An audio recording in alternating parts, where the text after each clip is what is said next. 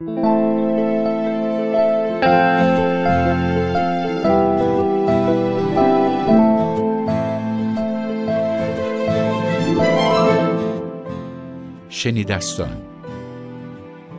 نسخه صوتی به علاوه ناداستان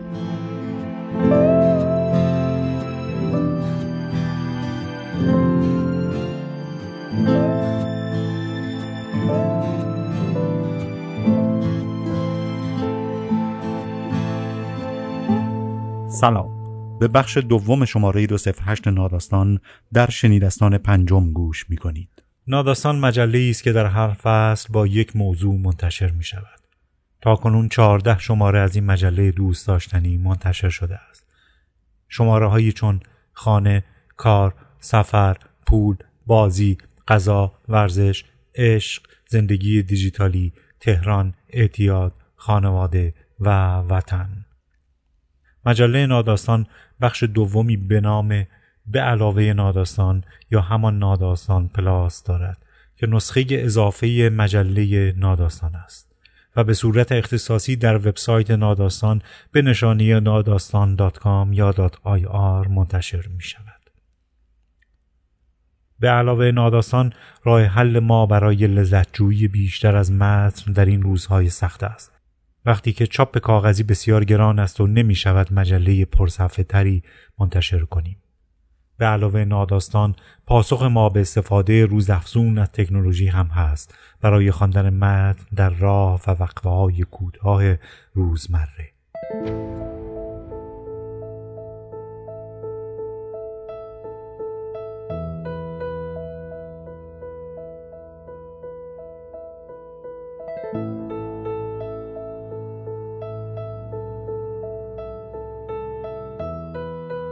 شنیدستان راه حل بعدی ماست. برای این روزگار تلخ.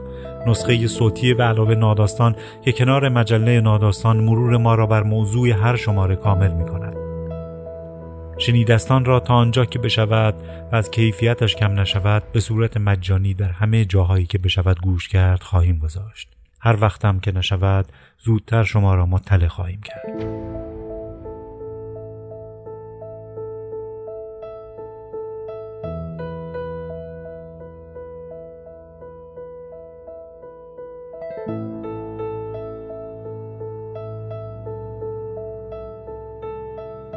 این شماره شنیدستان با حمایت دکه منتشر شده است. دکه پلتفرم فروش اینترنتی مجلات و کتاب و چیزهای دوست داشتنی مثل هدایا و آلبوم موسیقی و چیزهای دیگر است. دکه را در موتورهای جستجو بیابید. نشانی دکه d a k k k e h.com و IR است. اینستاگرام ناداستان و دکه را هم فالو داشته باشید تا از تخفیف های ما با خبر شوید. ما تا کنون دو شماره به علاوه ناداستان را روی کاغذ هم منتشر کرده ایم. یعنی اول روی سایت منتشر می کنیم و با شنیدستان می شنوید و سپس امکان خرید نسخه کاغذی آن را هم دارید. دو شماره ناداستان اول و دوم را از دکه می توانید با کد تخفیف شنیدستان بخرید.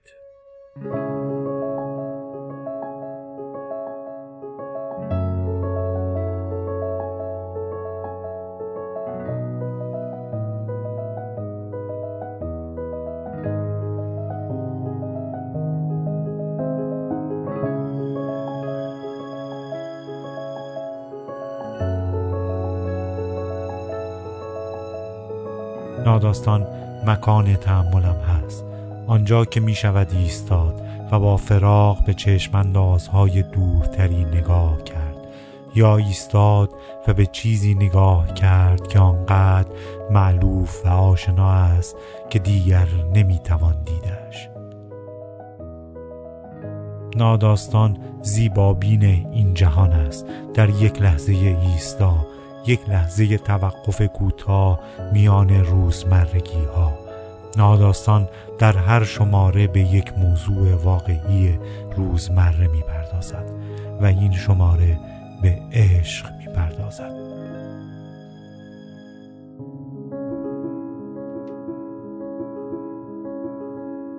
این شماره در دو بخش منتشر شده است. بخش نخست این شماره را در هفته های پیش منتشر کردیم. و همکنون پاره دوم عشق را گوش می‌کنیم.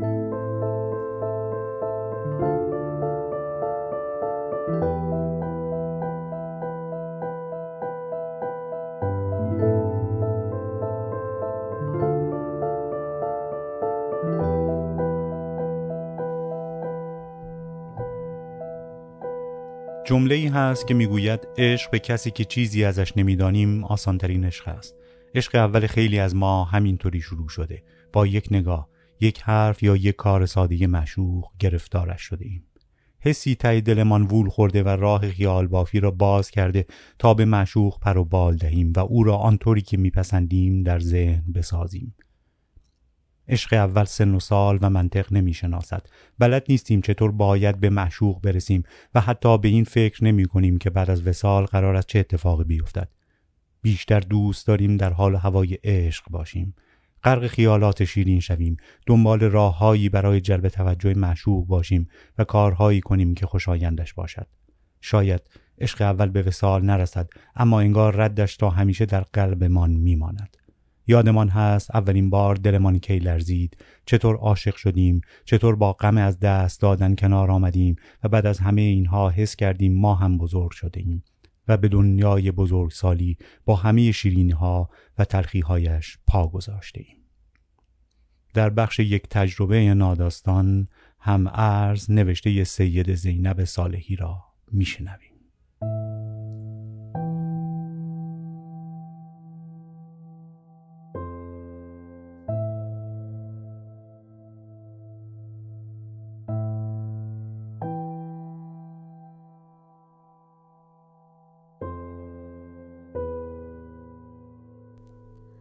کمی تنبل بودم و بابا هر روز تا سر خیابان می رسندم.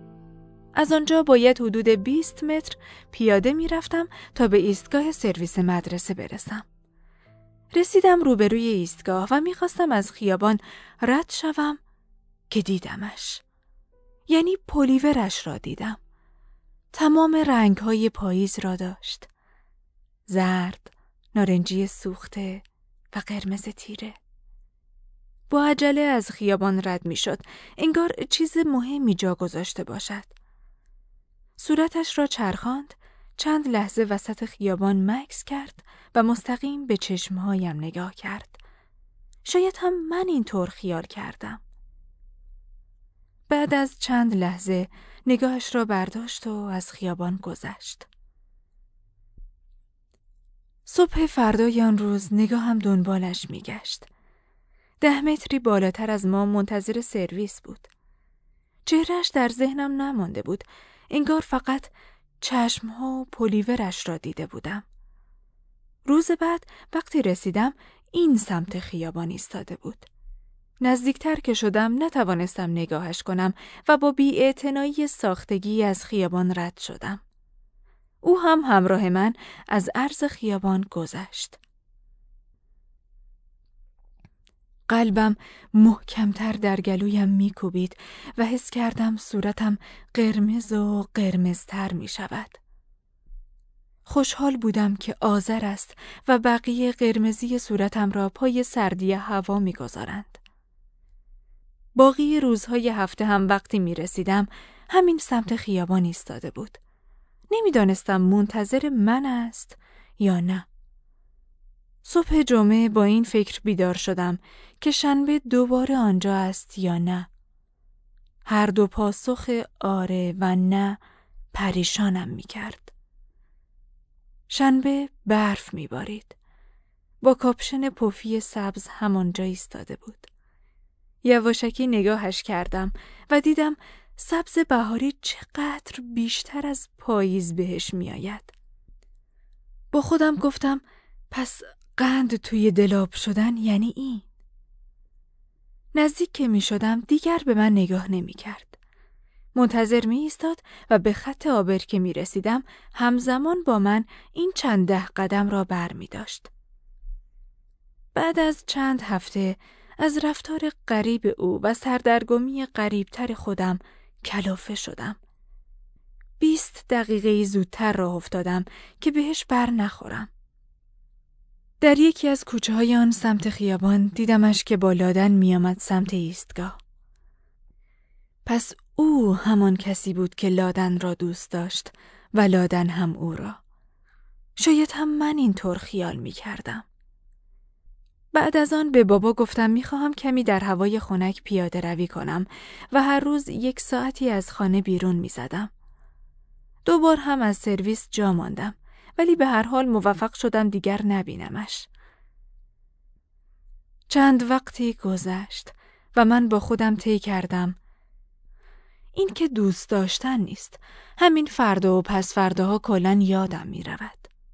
حتی وقتی یکی از همان فردا و پس فرداها که هوا بهتر بود با همان پلیور همرنگ پاییز آمد سمت ایستگاه ما و روبرویم ایستاد تا یک سوال درسی بپرسد. چون خیال می کردم فراموش شده نه قلبم محکم کوبید و نه پریشان شدم. اما حالا بعد از پانزده سال هنوز هم گاهی خوابش را می بینم و پریشان می شدم. در خواب مطمئنم دوستم دارد و دوباره قند توی دلم آب می شود. تا وقتی خوابش را نبینم همه چیز زندگی در حد قابل قبولی خوب است. ولی بیداری از این خوابها تلخی گزندهی دارد.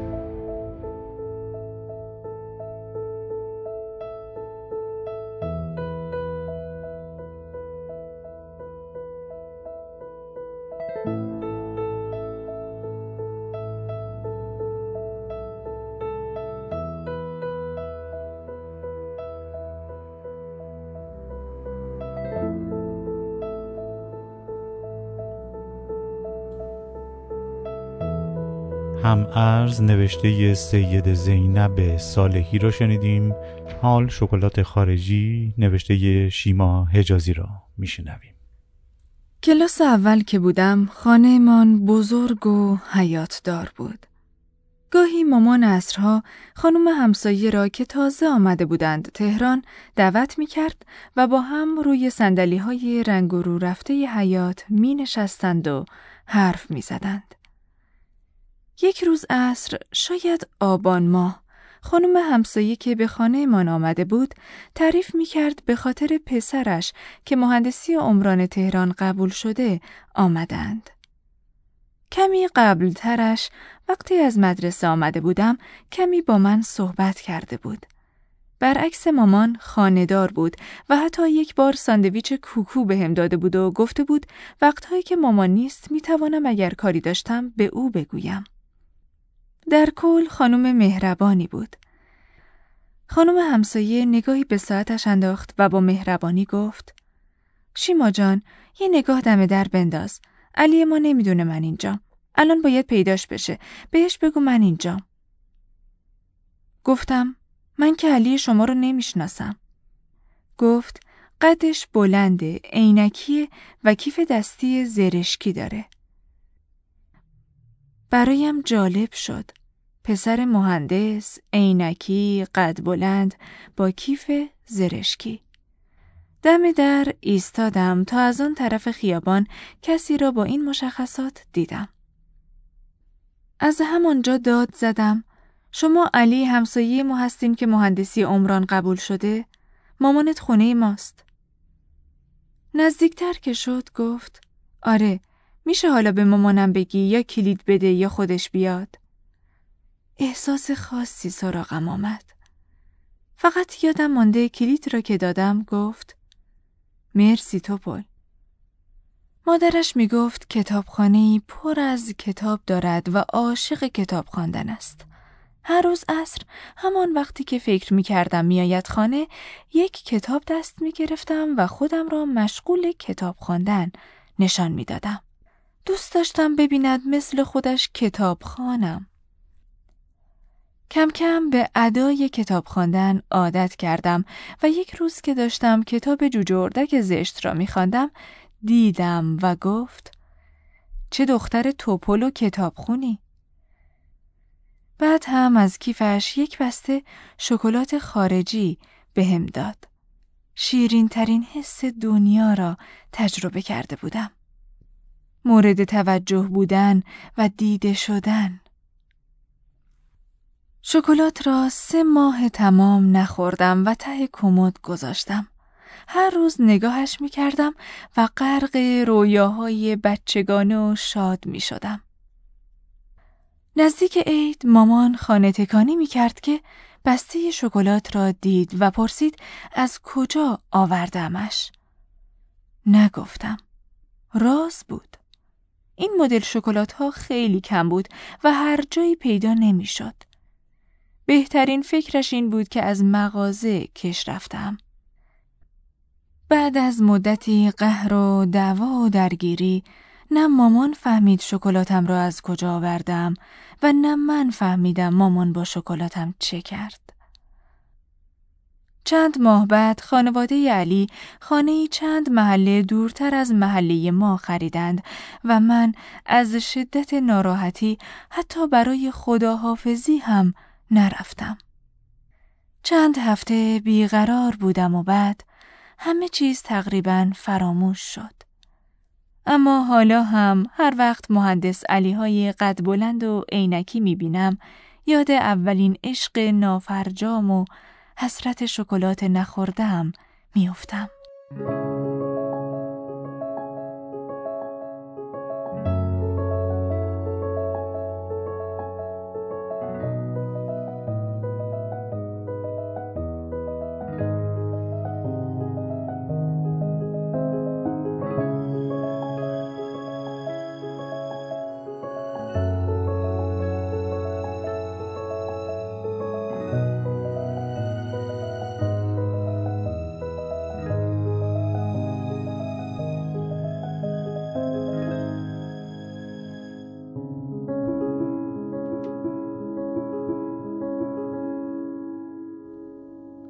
یک تجربه بخشی از مجله ناداستان است که همیشه منتظر نوشته های شماست. در هر شماره مجله برای شماره آینده موضوع عنوان و پیشنهاد می شود که شما می توانید متنهای خود را در حد اکثر 600 کلمه برای ما ارسال کنید. برای آشنایی و چگونگی ارسال به وبسایت ناداستان مراجعه کنید. حال عشق ساکت نوشته کتایون صحبا را میشنویم. اولین بار که عاشق شدم هفده سالم بود. زمستان سال 1369 عشق و عاشقی من با بقیه فرق می کرد. از آن دوست داشتنهایی بود که از دور است و توی سکوت. کل روز را در اتاق سه در چهار پشت پنجره می نشستم و زول می زدم به کوچه تا بیاید. تمام برگ های درختان کوچه و تک تک آجرهای خانهشان را می شمردم. خانه آنها دو طبقه با نمای آجر سه سانتی درست قرینه ساختمان خودمان بود. تازه آمده بودند توی محل ما و مامانم هنوز یک ماه نشده از تمام جیک و پیکشان خبر داشت. از روزی که عاشق شده بودم دست و دلم به درس و مشق نمی رفت. به سقف خیره می شدم و خیال بافی می کردم. مامان شک کرده بود که چرا اینقدر بیحوصلم و یک دفعه جنی می شوم و می پرم به همه. اما کاری به کارم نداشت. از خانه که بیرون می رفتم چشمم فقط به در حیات خانه روبرویی بود. دلم می‌خواست توی کوچه اتفاقی به هم بر بخوریم. اولین بار وقتی دنبال نردبان دو طرفه آمده بود در خانهمان فهمیدم عاشق شدم. عواست اسفند بود. وسط امتحانات سلس دوم. تازه از سر امتحان برگشته بودم. مامان قالیچه کوچک توی راهرو را کنار حوز پهن کرده بود و میشست. پاچه های شلوارم را بالا زده بودم و شیلنگ را برایش نگه داشته بودم. زنگ زدند. در را که باز کردم جا خوردم. قد بلند و چهار شانه بود و تحریش داشت. با چشمهای سیاه بدجنس به پاهایم نگاه کرد. دمپایی های بابام را پوشیده بودم. خندید و جور خوبی نگاهم کرد که دوست داشتم. نگاهم که کرد انگار یک چیزی توی دلم قطره قطره آب شد و پایین ریخت. همان وقت بود که فهمیدم کارم تمام است.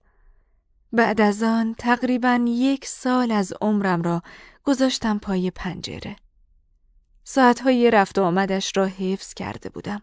می‌دانستم کی از سر کوچه پیدایش می شود و چه ساعتی از خانه می رود بیرون. گرفتارترین آدم دنیا شده بودم. مدرسه که تعطیل می شد خودم را می رساندم به باجه تلفن سر کوچه. شماره خانهشان را می گرفتم خدا خدا می کردم که خودش گوشی را بردارد. درد بدی توی دلم می پیچید. قلبم تند می زد. دستهایم می لرزید. گوشی را اگر خودش بر می داشت شنیدن صدای محکم و مردانش دست پاچم می کرد. قلبم پایین می ریخت و چیزی نمی گفتم. مطمئن بودم می‌داند منم برای همین گوشی را نگه می دارد و الو الو می کند و ولکن نیست. نمی توانستم گوشی را بگذارم. دلم پر از حرف بود ولی زبانم لال می شد. چند لحظه سکوت می کرد و آرام می گفت می‌دونم کی هستی. صورتم گل می انداخت.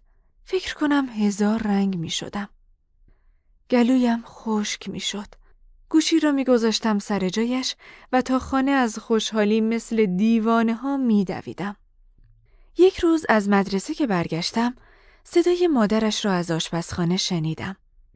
خیلی طول نکشید که فهمیدم آمده بگوید جشن عقد پسرش را خانه ما بگیرند.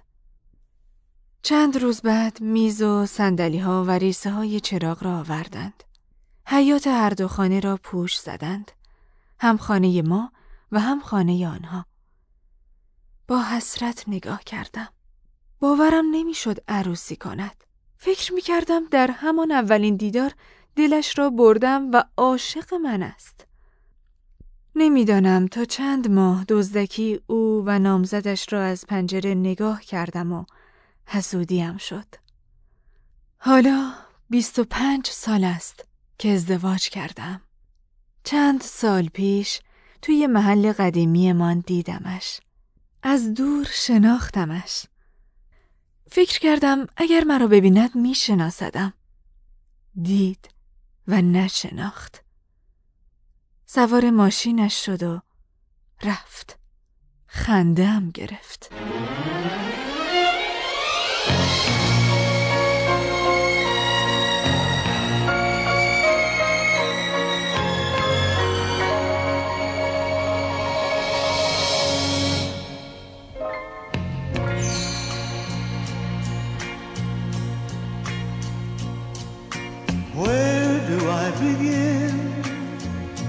Tell the story of how great a love can be.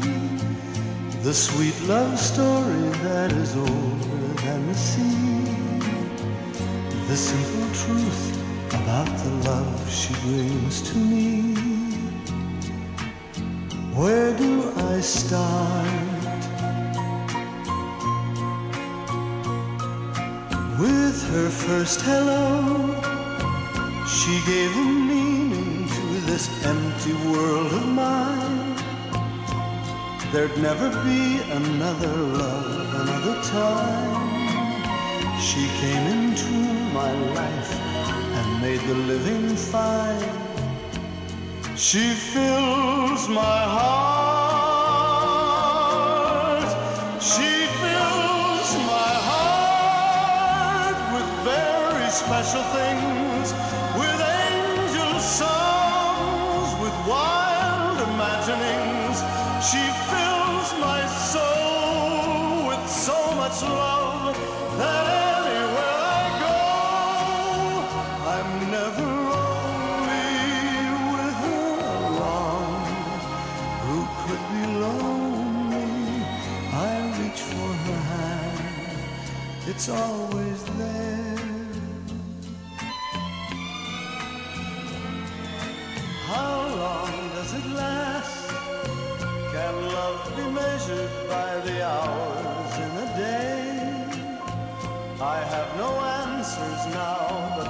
much I can say. I know I'll need her till the stars all burn away, and she'll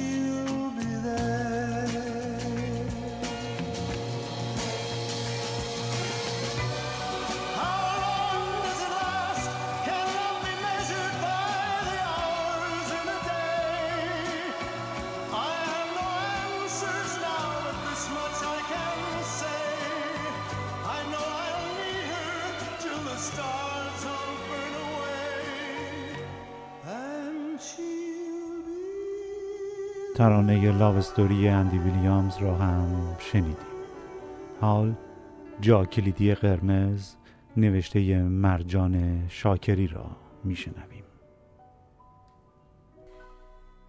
چهارده ساله بودم که دیدمش. البته اگر بشود اسمش را دیدن گذاشت. کمی محاسبات ریاضی و اشراف به قضیه فیساغورس لازم است. در بالکن خانهمان در طبقه دوازدهم ایستاده بودم که از خانهشان آن طرف خیابان بیرون آمد. حالا مثلث قائم ای را در نظر بگیرید که ارتفاعش دوازده طبقه و قاعدهش فاصله ساختمان ما تا خانه آنهاست. حالا طول وتر را محاسبه کنید. اگر این فاصله برای دیدار قبول است، اولین دیدار من همین بود. دومی و سومی و چندمی هم. البته دیدارهای من چون او هنوز متوجه کسی در رأس این مثلث نشده بود.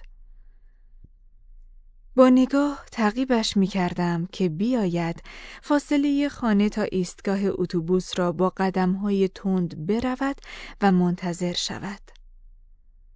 نمی‌دانم از کی تبدیل شده بود به دیدارهای ما. اما همان روز که ایستاد و دستش را تا کنار شقیقش بالا آورد چیزی شبیه سلام نظامی فهمیدم بالاخره نگاهم را حس کرده حفره بزرگ توی قلبم خالی شده بود که هر از چندگاهی با یک نفس عمیق سعی می کردم پرش کنم.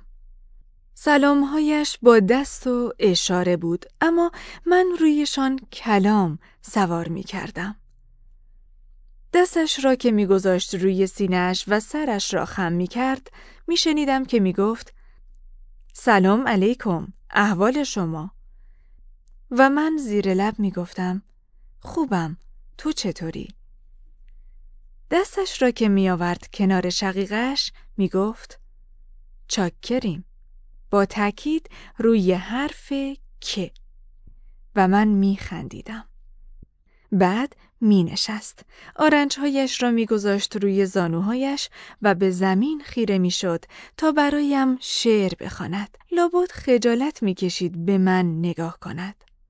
عصرها گاهی با دوستانش توی کوچه جمع می شدند. چند سکوی سیمانی توی باغچه بود که روی آنها می نشستند و تا موقعی که آفتاب جان داشت نگاهش می کردم. هرچه به زمستان نزدیکتر می شدیم روزها و دیدارهای ما کوتاهتر می شد.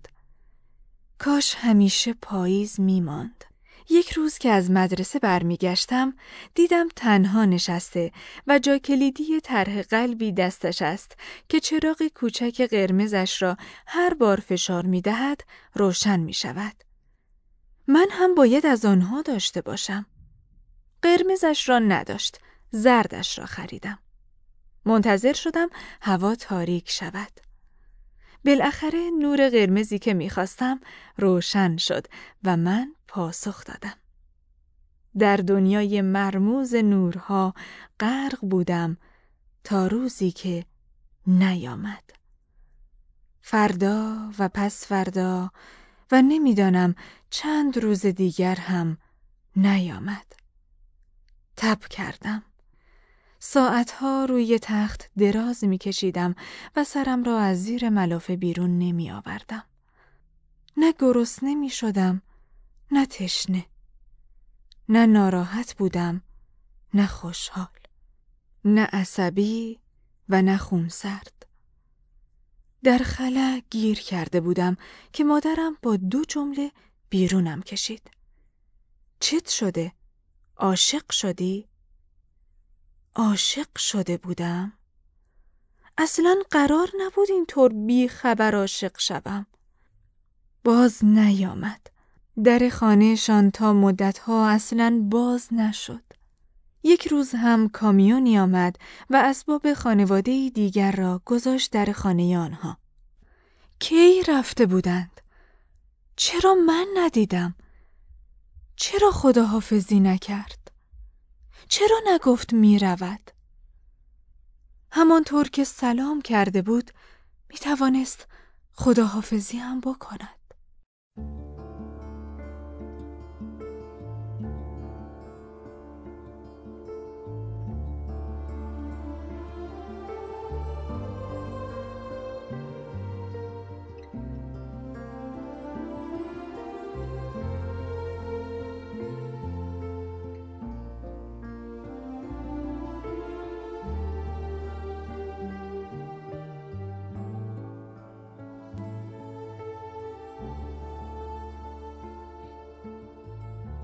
کلیدی قرمز نوشته مرجان شاکری را شنیدید. حال در ادامه عشق به شادمهر، گلزار و دیگران نوشته مریم اخوان بزاز را میشنویم.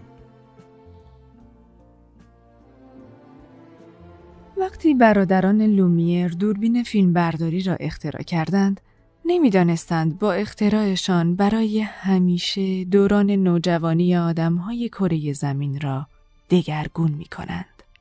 این دستگاه جادویی که تصاویری از زیبارویان هر سرزمین را ضبط می کرد به ما امکان می‌داد هر چقدر بخواهیم به آنها زول بزنیم بدون اینکه طرف برگردد و بگوید هی خوشگل ندیدی؟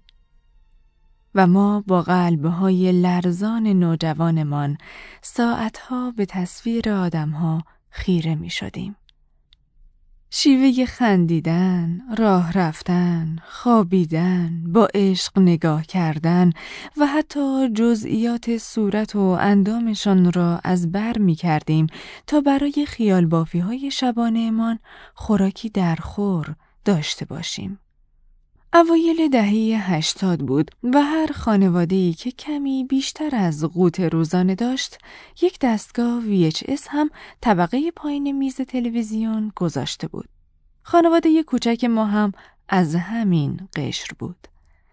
پدرم از ویدیو کلوپ کنار دکانش که تعمیرگاه تلفن بود برای من و برادرم فیلم کرایه می کرد تا روزهای بلند و گرم تابستان خوزستان را تاب بیاوریم. با دخترمو و پسرموهایم هر چه فیلم پشت ویترین مغازه آقای زرفشان بود دوره کردیم. مومیایی سه، شوکران، مرسدس، قرمز و پر پرواز امان از پر پرواز که همه معلفه های ژانر نوجوان پسند را داشت. پسری خوشقیافه با مدل موی روز، گیتار و مثلث عشقی. فکر کنم هفت هشت باری تنهایی فیلم را دیدم و تمام سکانسایش را حفظ بودم. با دخترمویم تصمیم گرفتیم عاشق شادمهر بشویم. مرزیه که از من جسورتر بود از دکی روزنامه فروشی دو تا عکس سیزده در هیجده از شادمهر برای من و خودش خریده بود و با دست و دلبازی اجازه داد انتخاب کنم کدام عکس را می‌خواهم. عکس ها را در دفتر خاطراتمان چسباندیم و دورش را با خودکارهای رنگی قلب و ستاره و برگ کشیدیم. هر از گاهی هم ضبط صوت کوچکشان را می آورد تا یواشکی آهنگ های شادمهر را گوش بدهیم. آن روزها شادمهر همه جا بود یا دست کم دل عاشق من اینطور می‌دید. سوار تاکسی که می شدم نوار شادمهر گذاشته بود. خیلی از مغازه ها پوستر شادمهر را پشت شیشه چسبانده بودند. و مغازه های تازه تأسیس اسم شادمه را روی تابلوی سردرشان نوشته بودند. سرخوشترین و عاشقانه ترین لحظات من با اولین عشقم همین دقایق کوتاه بود وقتی سوار تاکسی می شدیم و معشوق با صدای دلشل کنش انگار برای من ترانه عاشقانه می خواند. همیشه کنار در می نشستم تا بتوانم از شیشه ماشین بیرون را نگاه کنم و کسی متوجه تالاب طلوپ قلبم نشود و وقتی توی خیابانهای شهر می چرخیم دنبال عکس یا اسم شادمهر بگردم. اگر ردی پیدا می کردم آن را نشانه در نظر می گرفتم. نشانه این که شاید روزی از نزدیک ببینمش و خدا را چه دیدی. شاید او هم عاشق من شد. یک روز مرزیه با آهنگی جدید آمد. ژینا گل من گل خوشگل من به عشقت اسیرم بی تو من میمیرم. می گفت این آهنگ را برای دوست دخترش خوانده. اسمش ژیناست و حتی فیلمشان هم پخش شده. احساس کردم قلبم شکست. اما مغزم سریع مورفین به قلبم تزریق کرد. شاید دروغ باشد. آخر ژینا هم شد اسم اما دروغ نبود. و چند وقت بعد اولین عشقم عشق مجازی و یک طرفم برای همیشه از ایران رفت. چند وقت بعد مرزیه با خوشحالی عکس جدیدی کف دستم گذاشت و گفت ببین چه خوشگله. چشمش سبزه. اسمش گلزاره. ژینا گل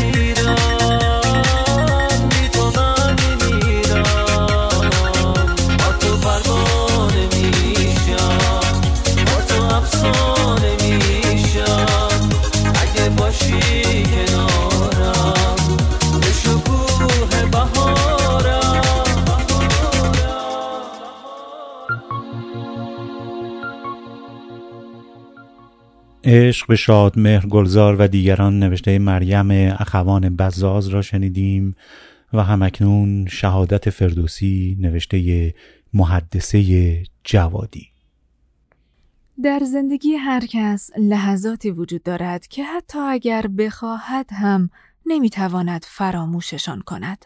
درست شبیه لحظه عاشق شدن. اما لحظه مهم زندگی من درست قبل از رسیدن عشق اتفاق افتاد. روبروی مجسمه فردوسی درست وسط حیات دانشکده ایستاده بودم و برای فوبه در مورد رنجی که آدمها به خاطر عشق متحمل می‌شوند حرف می زدم. حرف می زدم و گویی از اینکه جای آنها نبودم راضی و خوشحال بودم.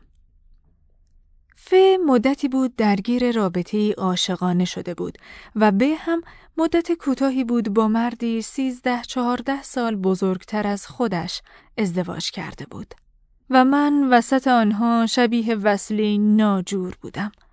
وصله سمجی که پایش را کرده بود توی یک کفش که ثابت کند عشق فقط دردی است روی باقی دردهای آدم. یازده روز بعد وقتی سر کلاس بیحقی نشسته بودم و فکرم درگیر نامه حشم تگیناباد به امیر مسعود غزنوی بود، پیام برادرم را روی صفحه گوشی دیدم. پیام داده بود که جلسه کتابخانیش را یادآوری کند. راستش دلم می‌خواست زنگ بزنم و بگویم من آن روز زیادی سر حال بودم و یک قولی دادم. از خر شیطون پایین بیاید و قید من را بزند. اما نتوانستم. هم قول داده بودم هم نمی‌خواستم آخرین تلاشهایش برای پرورش روح سرکش خواهرش به بنبست برسد. جلسه درست طبق تصورات من پیش رفت. همانقدر یک نواخت و کسل کننده.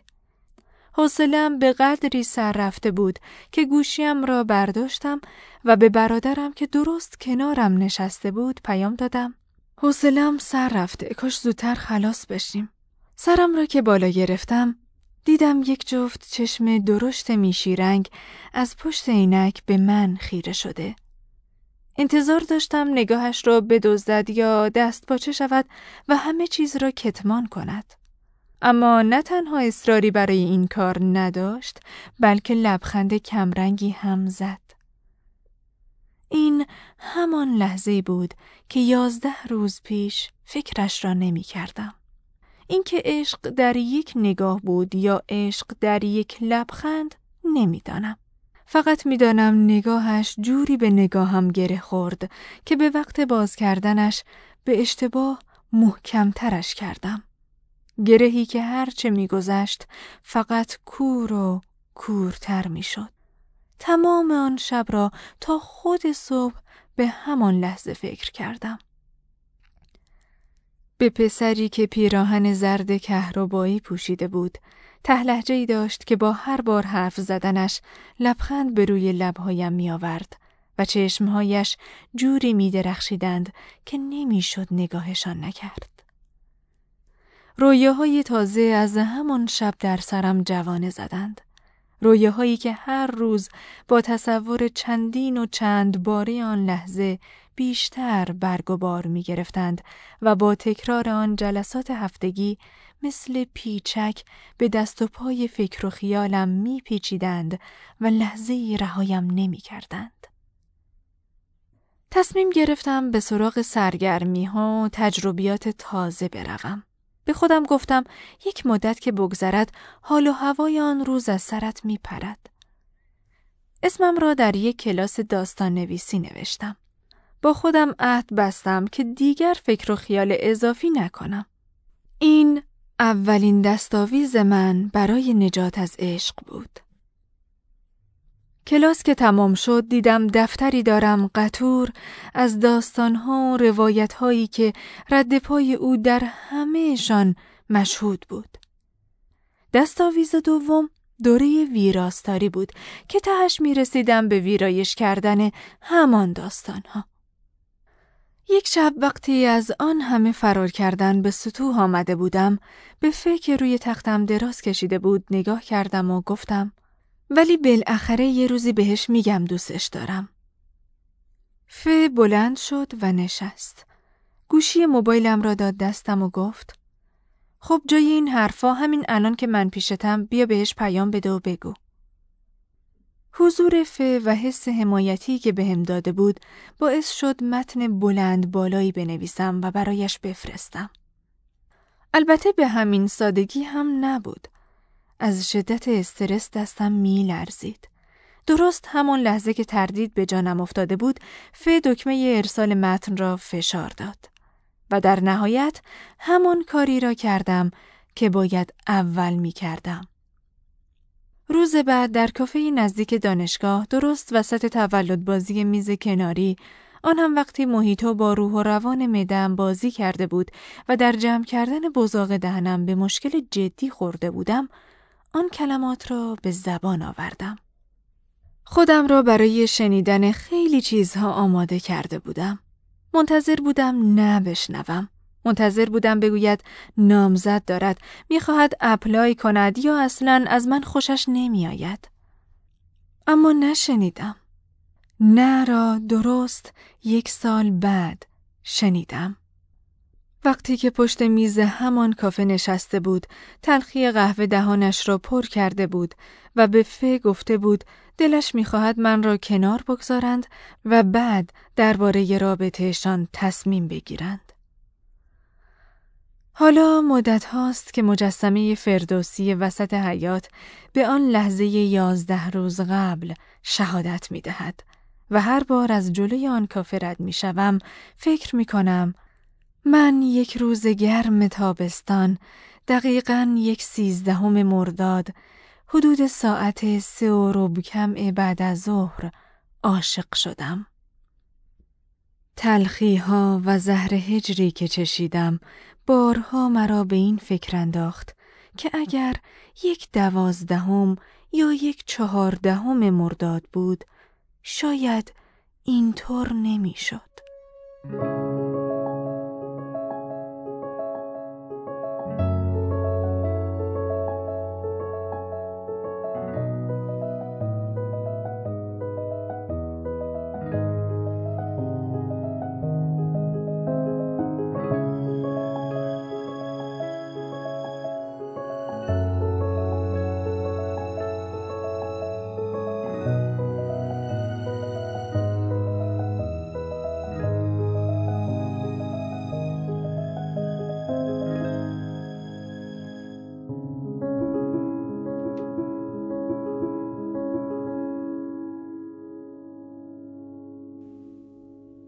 بخش یک تجربه ناداستان را با صدای نیلوفر درزی شنیدید. این شماره شنیدستان با همکاری گویندگان استدیو هفت ضبط و اجرا شده است. استدیو هفت در شهر ساری قرار دارد و علاقمندان به گویندگی می توانند در طرح رایگان تست صدای این استودیو شرکت کنند و از دوره های آموزشی آن بهره ببرند.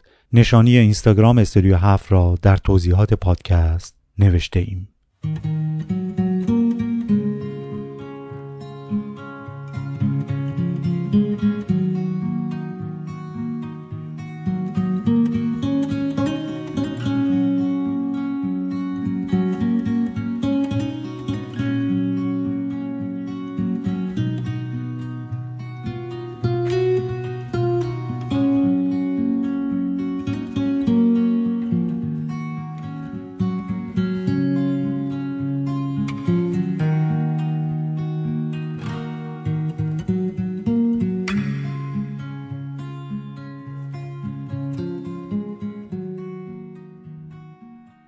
هوگو نوشته عشق مثل آتش است و دوری مثل باد. اگر عشق شما هیمهی باشد با باد شعله ورتر می شود و اگر شمعی باشد با نرم بادی خاموش می شود این جمله هوگو شاید در قرن نوزدهم عاشق راه دور را دلخوش می کرد اما امروز دیگر کار نمی کند عشق شولور یا عشق کمسو تحت تاثیر تکنولوژی از دوری مفهومی جدید ساخته. جوری عشق که خیلی همین روزها مرسوم شده و به آن عشق راه دور می‌گویند. حتی زندگی راه دور. در این زندگی نگاره حمید رضا رفت نژاد از این شکل زندگیش نوشته. عشقی که به کمک ارتباط اینترنتی شولور مانده و به وصل رسیده. آمریکای خیابان ایتالیا را با صدای آرمان رایت پرور میشنویم.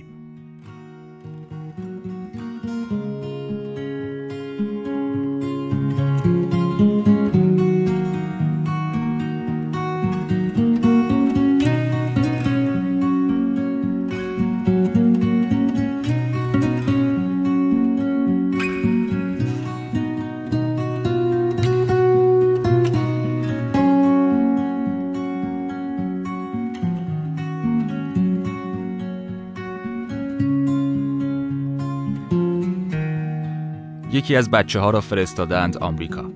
دم پاگرد طبقه اول که بلند داد بزند و ازم بپرسد فیله یا ستیکه ایران من هم پشت تلفن می‌پرسم به نظرت ستیکه ران یا فیله؟ و نسترن که جوابم را می‌دهد به نوبه خودم داد می‌زنم. فیله بگو قارچ سخاری و یک کوکا هم بگیره بی زحمت. آمریکا وسط راه پله متروک طبقه سوم ساختمانی در خیابان قدس بود. نرسیده به ایتالیا. گاهی چنان سرد بود که وسط صحبت کردن صدایت میلرزید و دندانهایت به هم می‌خورد و گاهی هم آنچنان گرم می‌شد که باید لای پنجره زنگ زده شیشه های قدی پاگرد راه پله را باز می کردی به این امید که بادی در پله ها بپیچد و دم هوا را بشکند. روی دیوارهای آن آمریکای طبقه سوم پر از پوسترهای تئاترهای دانشجویی بود که مکان اکثرشان یا تئاتر شهر بود یا تالار مولوی دانشگاه در 16 آذر. اما تاریخهایشان برای اقلا دو سه سال پیش بود. مکانها هنوز سرپا بودند اما زمانها منقضی. آن راه پله متروک طبقه سوم به کپسول زمان میماند. محافظهای آکاردئونی فلزی جلوی در واحدهایش قفل شده بود و فقط از پشتشان می توانستی داخل را دید بزنی. یک چهار دیواری خالی که یک روزی دیوارهایش پر از عکس هنرمندان مختلف بوده و دور تا دورش پر از میز و صندلی و آدمهایی که می آمدند آن کافه و با هم حرف می زدند و عاشق می شدند و خیلی ها هم فارق. طوری که میماندی این خورده شیشه هایی که کف زمین ریخته باقی مانده اسباب کشی قبل از تختیه است یا بقایای دلهای شکسته و آدمهایی که دیگر کنار هم نیستند. راه دور نرویم. همین کافه همکف این ساختمان هم دیگر چیزی به پایانش نمانده و به زودی تعطیل خواهد شد. نفسهایش حسابی به شماره افتاده. از یک طرف ملکش برای دانشگاه است و دست گذاشته رویش و از طرف دیگر قیمت دلار با تصاعد هندسی بالا رفته و دیگر دانشجوها کمتر به آنجا سر می‌زنند. تعطیلیش به نفع همه است به جز خاطرات. درست است آمریکای طبقه سوم آن ساختمان طوری است که قیمت دلار درش بالا می رود و همین باعث می شود پای آدمها از آنجا بریده شود و درش تخته شود و سر تا پایش بشود یک چهار دیواری آجوری سرد و متروک و بیمشتری. وقتی از پنج سال زندگی مشترک مجموعاً سه سال و نیمش را دور از هم زندگی کرده باشی، تعریفت از زمان و مکان عوض می شود. مثلا در آمریکای طبقه سوم آن ساختمان ساعت حدوداً هشت و نیم نه شب بود و موقع سفارش مرغ سخاری. اما آن طرف خط در آمریکای دوقاره و یک اقیانوس آن طرفتر به ساعت شرقش تازه ساعت نهار بود و به اصطلاح نیم ساعت لانچ بریک و ما همزمان داشتیم در یک زمان و در آن واحد با هم حرف می زدیم و تصمیم می گرفتیم که من فیله قاچ سفارش بدهم و آن طرف خط هم بشقاب همس و سبزیجات که هم سیر کند و هم سنگین نباشد تا کل شیفت عصر نیمه بیدار بگذرد و همین که به صرفه باشد. قیمت دلار شوخی نداشت. این ور خط داشت کافه ای را تعطیل می کرد و آن طرف خط بشقاب نهار را کوچکتر و صرف جویانه تر. دیگر خبری از یک بوم و دو هوا نیست. کل زندگیت می شود دو بوم و دو هوا. اصلا جهان از سبودی بودنش خارج می شود.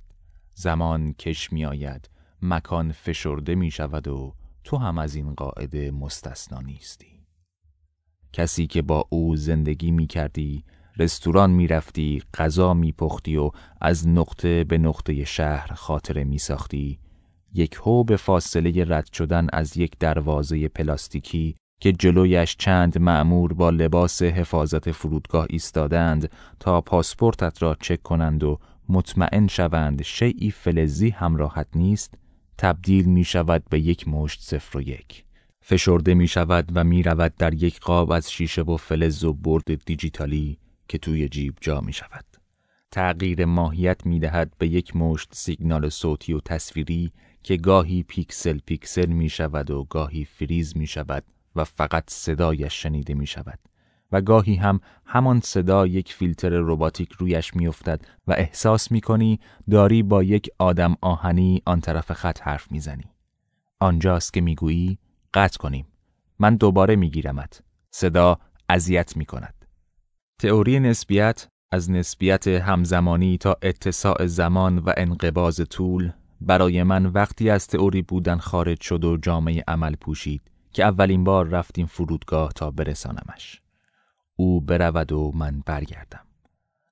از خانه تا کیلومتر سی بزرگراه خلیج فارس و خروجی فرودگاه روی نقشه و ساعت یک زمان طی می شود برای تویی که پشت فرمان نشسته یک زمان و برای مسافرت که کل خاطرات و دلتنگیهایش را چپانده توی سه تا چمدان و سعی می کند قلب قلب جرعه های بغز را قورت بدهد و نگذارد چیزی سرازیر شود جور دیگری میگذرد. برای تو سری میگذرد. همه چیز روی دور تند است. هم رانندگی می‌کنی هم زور می‌زنی چهار تا جک سر هم کنی که بخندانیش. و لحظات آخر قبل از پرواز را ساده تر کنی و خودت نباشی او اما دارد از پنجره تک تک خیابانها و بزرگراهها و آدمها و ماشینهای دیگر را نگاه می کند. خیره تصویری که موج بر می دارد از عشقهای نریختهی که توی حدقه چشمش جمع شدند. نور نارنجی چراغهای کنار اتوبان کش میآیند و رد میاندازند. سرعت عبور تصاویر را در ذهنش کند می کند تا دقیق تر و با جزئیات بیشتر ثبتشان کند. معلوم نیست دفعه بعدی کی بتواند بیاید. زمان برای او کنتر میگذرد. همیشه موقع برگشت از فرودگاه ماشین از همیشه خالی تر است. مسافرت را رسانده ای.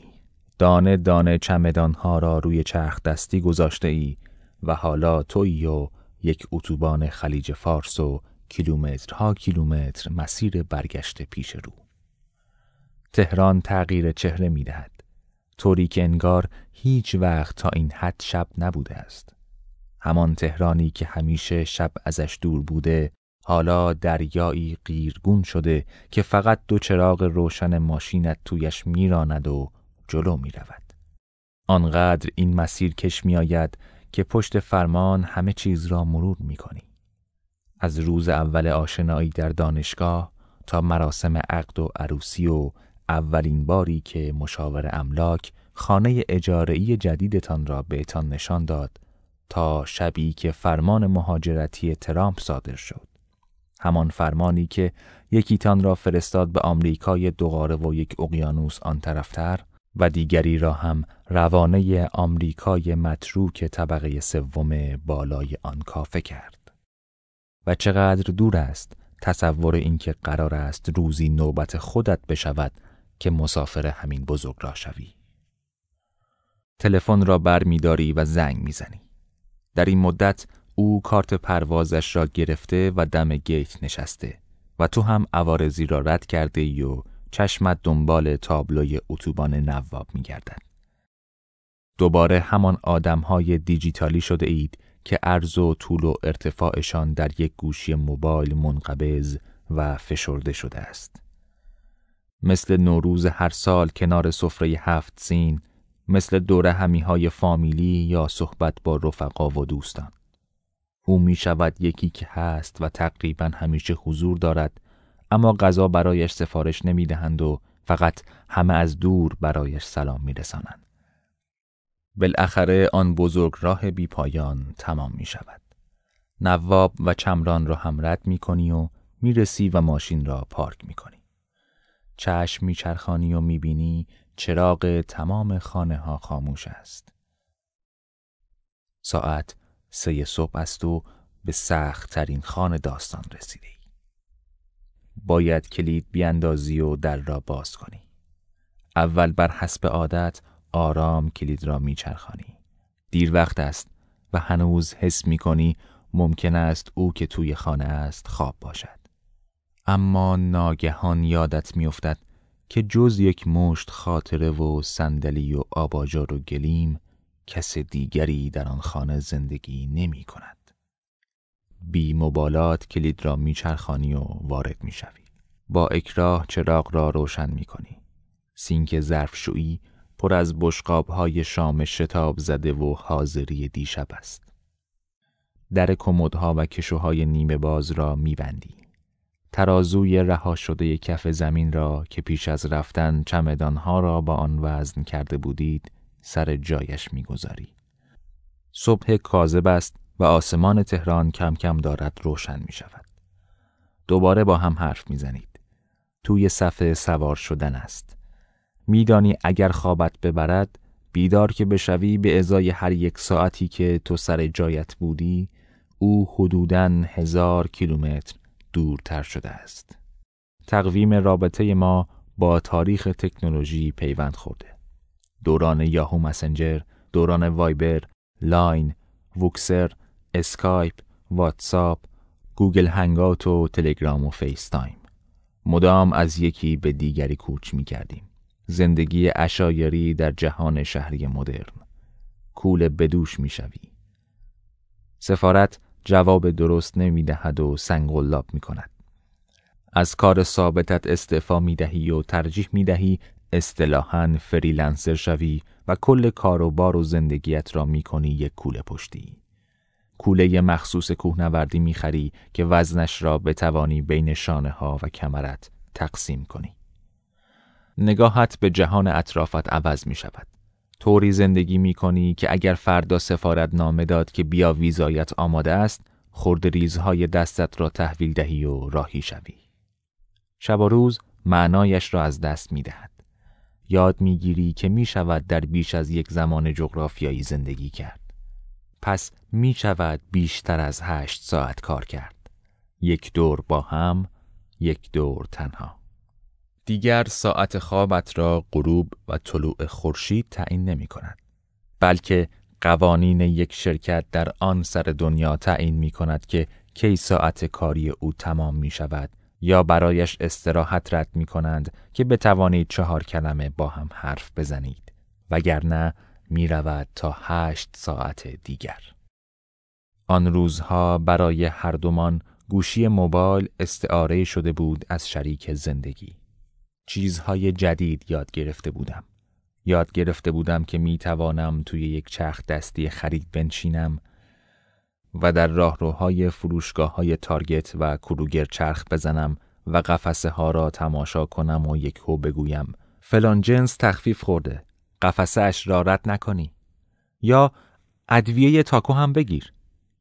انگار قرار است جدی جدی مثل قدیم با آرد ذرت روی ماهیتابه نان تورتیا بپزیم و غذای به اصطلاح مکزیکی درست کنیم. بلوبری تازه، روزبری تازه، ذوق محزونی از دیدن تک تک اقلام قفسه های فروشگاه. به عنوان کسی که حرفش فیلمسازی است، در دوری از هم بیشتر از هر زمان دیگر فهمیدم خندیدن و گریستن مقابل لنز دوربین چه حسی دارد. هرچند در عمل توی دوربین فقط می شود خندید. این را اولین باری که توی فیس تایم هر دو به جای حرف زدن عین ده دقیقه را گریه کردیم فهمیدم. توی حمام خانه‌مان خانه‌مان در تهران که من در آن تنها بودم یک شوفاژ دیواری داشتیم و من همیشه حوله تنی را وقتی از حمام می آمدم می روی آن رادیاتور. طوری که کلاهش خم می شد روی تنش. شبیه آدمی می شد که توی خودش است. وقتهایی که دلتنگی و تنهایی خیلی به هم فشار می آورد می رفتم توی حمام و او را بغل می کردم. ارتفاعش هم مناسب بود. تقریبا هم قد بودیم. توی بغل او خیلی پیچ می آمد که گریه کنم. کم کم یاد گرفتم میله های حول دیواری جواب است و آرامم می کند.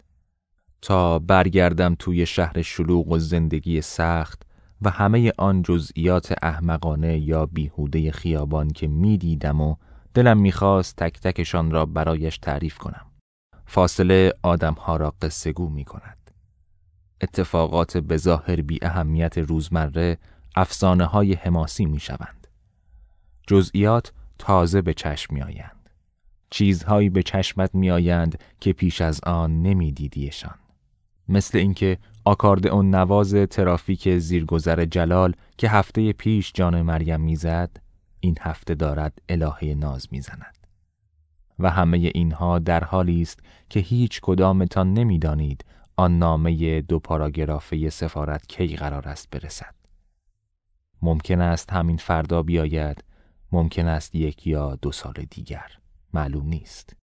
چیزی که مشخص است این است که تعداد روزهایی که با هم زیر یک سقف زندگی کرده اید دارد کم کم به روزهایی که تنها و دور از هم زندگی کرده اید می بازد. بیش از یک سال است که آن کافه تعطیل شده. آمریکای طبقه سوم منتقل شده به پارک کنار یک کافه دیگر که برای کار کردن می روی و آنجا می نشینی. میانه سرمای آذر بدون هیچ مقدمه ای آن نامه می رسد. در کمتر از ده روز باید زندگی را جمع کنی و این بار خودت بشوی مسافر کیلومتر سی بزرگراه خلیج فارس و خانه و زندگی و خاطرات و خانواده و دوستانت را فشرده کنی در سه تا چمدان و یک گوشی موبایل و راهی دو قاره و یک اقیانوس آن طرفتر بشوی. بیست و چند ساعت بیخوابی و پرواز بالاخره تمام می شود پلیس مهاجرت را رد می کنی و می بینیش که آن طرف فرودگاه با یک دست گل و گلدان جمع و جور ایستاده و منتظر است. چیزی که هر دویتان می بینید یک لشکر زخم خورده و خسته است که میدان نبرد سخت و بیرحمی را از سر گذرانده و زرههایش از هم گسسته و جای زخمهایش داغ و پردرد و کبود و خونین است. اما حقیقتی که از بیرون دیده می شود فقط دو جوان 29 سی ساله است که چمدانها را رها کردند و دقایق زیادی است بی امان در آغوش هم اشک میریزند و توان حرف زدن ندارند.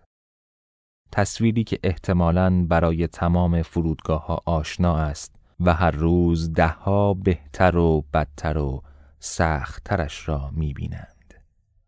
وارد خانه جدید می‌شوی که همیشه از توی لنز واید دوربین گوشی دیده بودیش. ابعاد کم کم به حالت عادیشان برمیگردند. تک تک جزئیات و اجسام و اشیایی که همیشه در یک قاب مستطیلی می‌دیدی حالا داری از نزدیک می‌بینی و می‌توانی لمسشان کنی.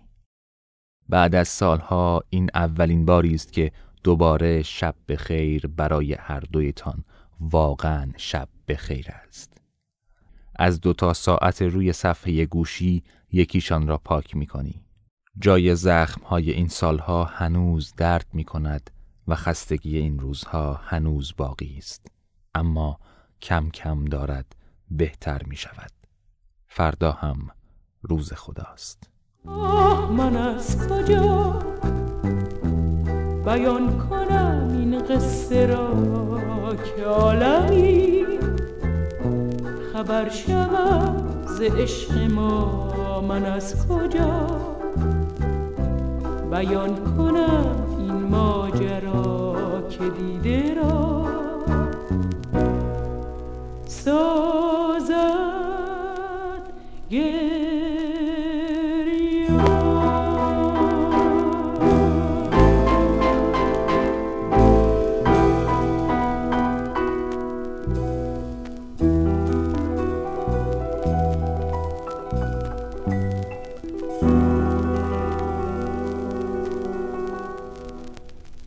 در پی عشق بودن زنانه است یا مردانه؟ دنباله عشق گشتن ساختن عشق صبر کردن برای عشق بیشتر مفاهمی زنانه به نظر می رسند. انگار همه اینها را فقط یک زن می تواند انجام بدهد. اما تصویر آن زنی که عشق را می سازد چگونه است؟ آن زنی که عشق را می یابد و برایش صبوری می کند در این ناداستان آلیس درایور با جستجو در بازار عشق مکزیکو سیتی تصویر فریدا کالو را می‌سازد. نقاش زن تاثیرگذار قرن بیستم را که به خودنگاره ها و زندگی های عاشقانه معروف بود. طلسم عشق در پی عشق نبودن نوشته آلیس درایور ترجمه غزل صمیمی را با صدای فاطمه نجاران میشنویم. فروشنده یک مشت مرغ مگسخار دستش گرفته بود و گفت باید اسم طرف رو بدونیم باید بدونیم کی رو می‌خوای جذب کنی. چهار لاشای پرنده با نخهای قرمز رنگ از انگشتانش آویزان بود. با پرهایی که در عین فرسودگی گله به گله عین زمرد برق می‌زدند. انگار با این پرتوهای ناب به زندگی چنگ میانداختند. فروشنده دنبال اسم یک مرد بود اما من بیشتر به یک نقاشی فکر می‌کردم. فریدا کالو یک مرغ مگسخار مرده به گردن دارد. خودنگاره با گردنبند خار و مرغ مگسخار را در سال 1940 درست پس از جدایی از دیگو ریبرا و تمام کردن رابطهش با نیکولاس موری عکاس کشید. مرغ مگسخار خشک شده در مکزیک نوعی تلسم عشق است. تلسمی که با گذر زمان از بین نرفته و به کشورهای دیگر صادر شده. فروشنده گفت با چنان کمبود عشقی مواجهیم که همه پیر و جوان مشتریشند. قبل از فهرست کردن مراحل مورد نیاز برای راه انداختن تلسم مرغ مگسخار راضی می شود به شرط اینکه اسمی ازش نبرم صدایش را ضبط کنم. یک اسم کسی را که می‌خواهید عاشقتان شود روی یک تکه کاغذ بنویسید. دو آن را همراه مرغ مگسخار داخل کیسه پارچه‌ای قرمز بگذارید. سه روز اول هر ماه مرغ مگسخوار را به عطر یا بوی کسی که می‌خواهید عاشقتان شود آغشته کنید. چهار این مراحل را برای تک تک کسانی که می‌خواهید عاشقتان شوند با یک مرغ مگسخوار جدید تکرار کنید.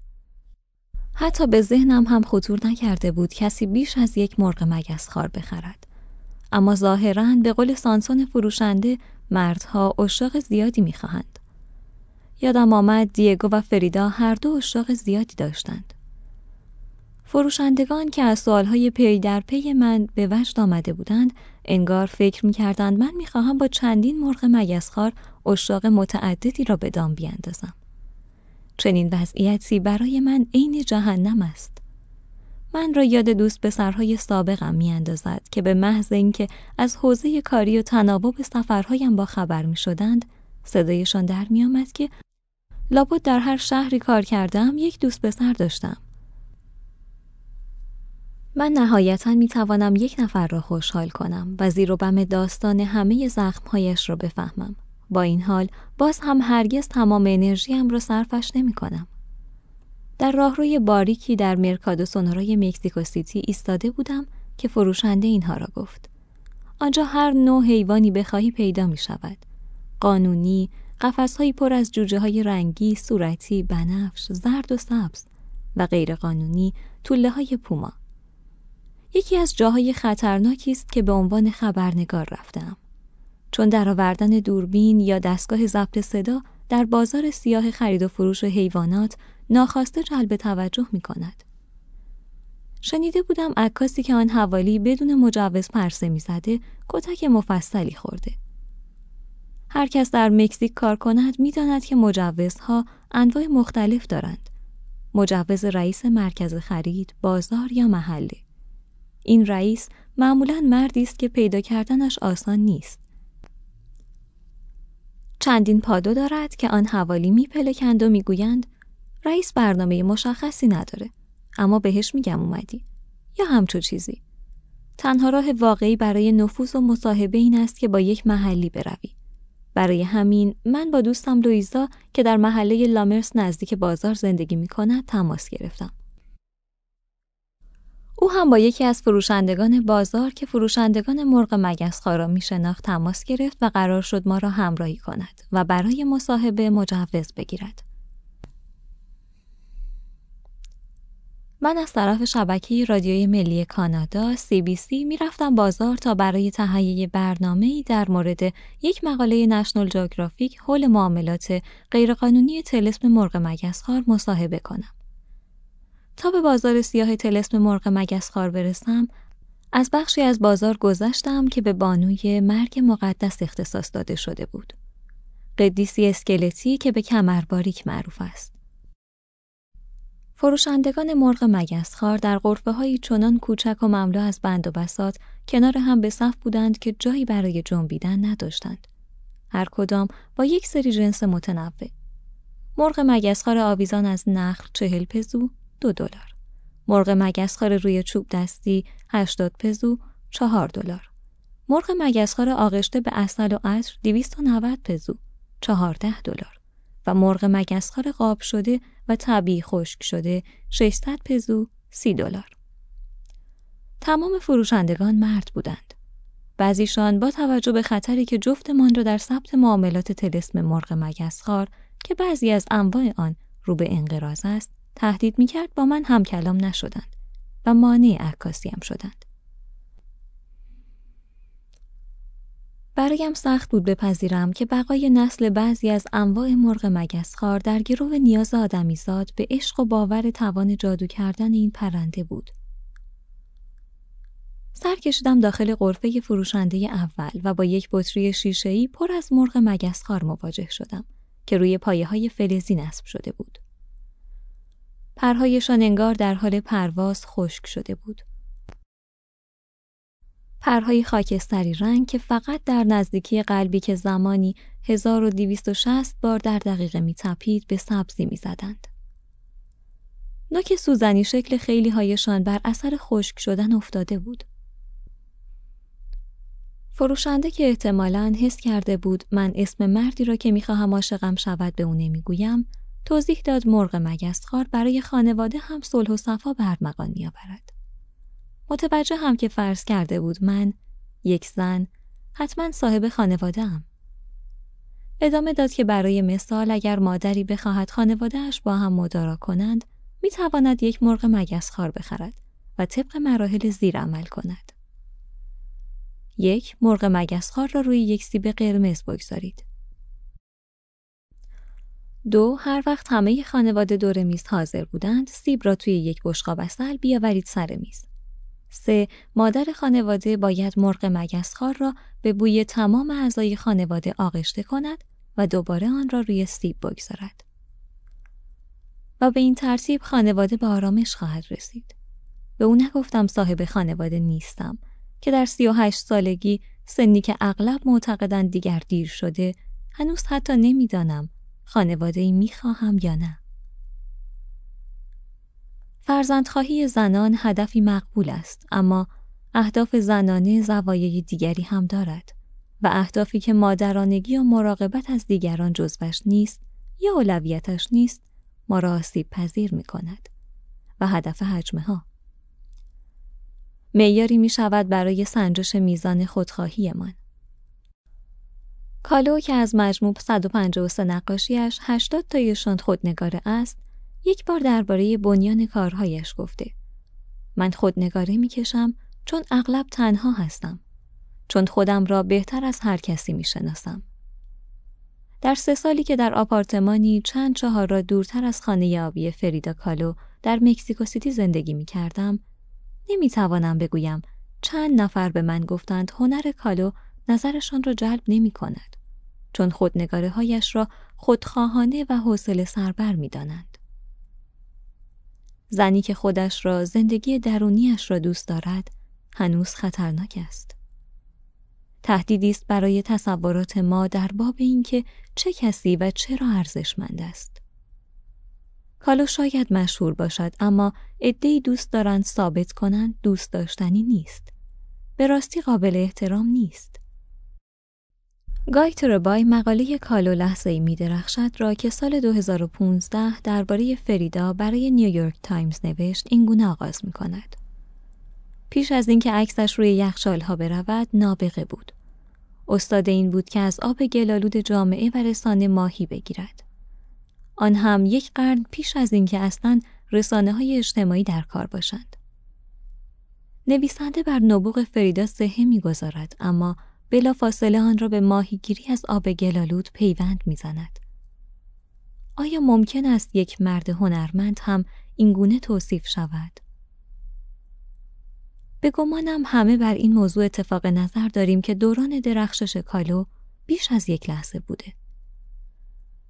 به یک مشت مرغ مگسخار خشک شده نگاه می کردم که بعضیشان رو به انقراض بودند و صدای بازارگرمی فروشندگان را می شنیدم که یاد حرف دوستم سوزانا در مکسیکو سیتی افتادم. می گفت تمام زندگی ما به مادری کردن برای دیگران می گذارد. او نه همسر کسی بود نه مادر کسی اما هر دو می‌دانستیم از ما زنها چه انتظاری می رود. غریزه ما مراقبت از دیگران است و در پی عشق بودن اغلب به قیمت زندگی درونی آخرین باری که به دیدن خانه آبی فریدا که حالا موزه است رفتم مجموعه سیار لباس ها و وسایل شخصیش آنجا بود. این وسایل تا سال 2004 به دلایلی از جمله خاص دیاگو ریورا محفوظ مانده بود و گرچه من بارها به موزه رفته بودم هرگز آن را ندیده بودم. دیدن آتل آهنی بدنش و چکمه های با دست سوزندوزی شده ای که یک لنگش برای جبران نقص پای کوتاهتر فریدا پاشنهای بسیار بلندتر از دیگری داشت به یادم آورد که او تا چه حد گرفتار جسمش بوده. کالو یک بار در کودکی از فلج اطفال جان سالم به در برده بود و بعدها در پی تصادفی در اتوبوس از استخوانهای شکسته و مو برداشته پای له شده و شکم و رحمی سوراخ. کالو که جسمش بارها به او خیانت کرده بود که با نازاییش تعریف شده بود آرامش را در ذهنش یافته بود. در سیر در توانایی های فکریش. او نقاشی، مد و عکاسی را برای تسلط بر وجهش به کار می گرفت که ظاهرا در نظر بعضی او را بیشتر به استاد ماهیگیری از آب گلالود بدل کرده بود تا زنی که تلاش می کند مرزهای تصورات مرد سالارانه از زنانگی را بازتر کند. به فروشنده نگفتم چطور زنیم که سگ یا گربه ندارم که تنها گیاهی که از آن مراقبت می کنم کاکتوس است و حتی بعضی از آنها را هم کشتم. یاد نقل قولی از آنتونی بوردین افتادم که در مقاله ای از ردنکیف در نیویورکر چاپ شده بود. نقل قولی که آن را در دفترم نوشته بودم و در ذهنم حک شده بود. چون هم من را یاد خودم میانداخت هم غیر ممکن به نظر می آمد یک زن چنین حرفی بزند و معاخذه نشود. من هوا تو ندارم. تولدت یادم نمیمونه. در لحظات مهم زندگیت کنارت نیستم. منظم با هم معاشرت نمی کنیم. در این پانزده سال کم و بیش دیویست روز از 365 روز سال رو در سفر بودم. چند هفته یک بار هم دوستان صمیمی پیدا می کنم. بردین به خاطر سرسپردگی به حرفش موضوعی که زندگی شخصیش را پیچیده و شلوغ می کرد جوری محبوب بود که بعید از زنی هرگز باشد. چون این سرسپردگی برای ما خودخواهی تعبیر می شود. کیف در این مقاله بردین را اینگونه توصیف می کند. بردین مدتها پیش از آنکه آن چهره مشهور بین المللی شود که طرفدارانش در فرودگاه سنگاپور تعقیبش می کنند بلد بود دست و پای ملخ را چطور تزیین کند. او از اول در خفن بودن استعداد داشت. کالو هم بلد بود چطور دست و پای شکستش را تزیین کند. با این حال کسی این قابلیتش را خفن بودن توصیف نمی کرد. من ده سال در یک رابطه بودم که شش سال از آن به تعهل گذشت و وقتی همسرم می‌رفت گفت برای تو فقط پروژهات مهمن و درست هم می گفت. من از ته دل و با وسواس زیاد به پروژه هایم اهمیت می دهم. به کنجکاوی که متولدشان می کند. به خلقشان، برنامه ریزی و اجرایشان. تا یکی دو سال بعد از از همپاشیدن ازدواجمان با ارزش وجودی خودم و با زنی که بودم سر و کله می زدم و به این فکر می کردم که آیا باید یا حتی می توانم تغییر کنم. اما خوب یا بد در کنه وجودم ذره ها، افکار و احساساتی که به زندگیم معنا می بخشند همه با پروژه های خلاقانه ای مرتبطند که به من احساس مشارکت تمام و کمال در این دنیا را می دهند. کالو در نامه‌ای به مادرش که ماماسیتا لیندا خطابش می کرد نوشت نقاشی زندگی من را کامل کرد. من سه فرزند از دست دادم و یک سری چیزهای دیگر که احتمالا زندگی وحشتناکم را پربار می کرد. نقاشی جای همه آنها را گرفت. به نظر من کار بهترین چیز است. تداوم در زندگی فریدا و درک او از هدف ریشه در نقاشی داشت. عشق در هیئت مرد و زن در زندگی او گذرا بود. کالو پیوسته در زمیر نقاشی خودش را باز خلق می کرد. می‌خواستم بدانم مرغهای مگسخار متعلق به کجا هستند. فروشنده گفت معمولا از گره رو میآورندشان اما از جاهای مختلف کشور میآیند. و اضافه کرد قدیم بچه ها در ازای پول تو جیبی با تیرکمان میکشتندشان. مرغ مگسخار بکش نوشابه بگیر. گمانم این روزها بازار سیاه بین المللی مرغ مگسخار روش های مفیدتری برای کشتن مرغ مگسخار ساخته باشد. اما فروشنده توضیح بیشتری نداد. در عوض این موضوع را پیش کشید که هفته پیش فروشندهی در بازار یک بچه پاندا فروخته. به نظرم چندان باور کردنی نیامد. با این حال گذاشتمش گوشه ذهنم برای بعد. برای گزارشی دیگر. من از جزئیات مربوط به مرغ مگسخار میپرسیدم اما او فقط از کلیات حرف می‌زد. مرغ مگسخار اساساً برای عشق است. فارغ از رنگ و اندازش. بعضیشان سینه کوچک سبز رنگی دارند و بعضی دیگر آبی. اما همه مثل همند. از توصیف های زیادی شیرین، مبتزل و کلیش از عشق و از بکار بردن چنین زبانی برای بازارگرمی خوشم نیامد. حرف زدن درباره عشق و به دنبالش بودن را دوست نداشتم. چون در جستجوی عشق بودن که اغلب به در طلب تایید بودن پیوند می‌خورد همیشه وظیفه زن تلقی شده. محققان از ابعاد بازار سیاه تلسم مرغ مگسخار اطلاعی ندارند. هیچ کس نمی‌تواند فقدان عشق در دنیا را اندازه بگیرد. هیچ کس از کارهایی که فقدان عشق ما را به آن وامی دارد با خبر نیست. آدمیزاد بستری است از نیازها و خواسته ها و ناامنی ها و در جستجوی معنا. و اگر معامله غیرقانونی حیات وحش را معیار بگیریم هر چیزی را که لازم باشد مصرف می کند تا بیشتر زندگی کند. تا مردانه تر باشد. تا آنچه را که به او گفتند عشق جذب کند. از بازار که بیرون می آمدم فروشنده با یک جعبه کفش پر از مرغ مگسخوار روی پا در غرفهش نشسته بود و دو مرغ مگسخوار نصب شده روی پایه فلزی هم دستش گرفته بود. این مرغها بزرگتر از بقیه بودند. روی پرهایشان نشانه هایی از شکوه رنگین کمانی سابق باقی مانده بود. فریدا را تصور کردم. ده ها سال پیش. در همین بازار به دنبال مرغ مگسخاری که نقاشیش را بکشد. در زمانی که نقاشیهایش ماجراهای عاشقانهاش با زنان و جسم شکستهاش پذیرفته نبود. در زمانی که در نامه‌ای برای دیگو که هرگز نفرستادش نوشت گور پدر هر فکری که مردم می کنند.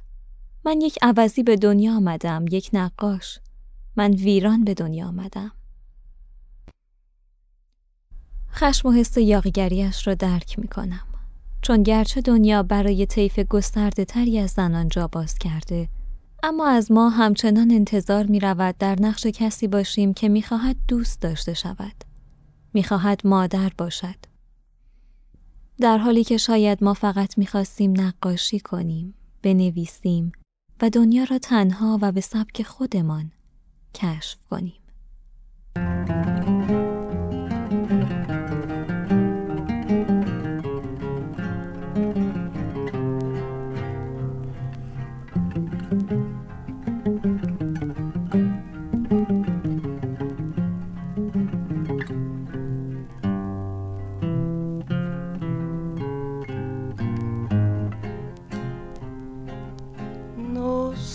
Qué tienen las flores, llorona, las flores del campo santo.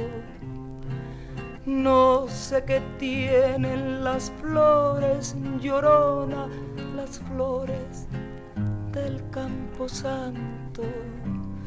Que cuando las mueve el viento llorona, parece que están llorando, que cuando las mueve el viento llorona, parece que están llorando.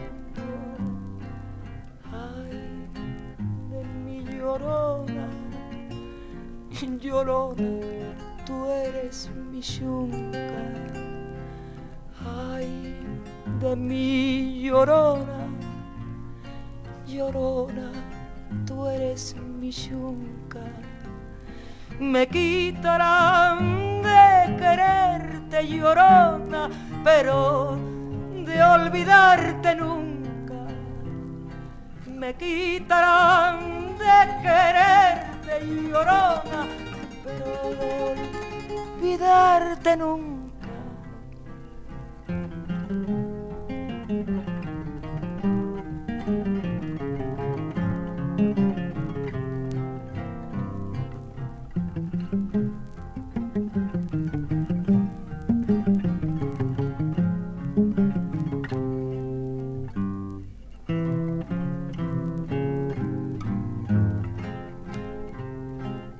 A un santo Cristo de fierro llorona mis penas le conté yo.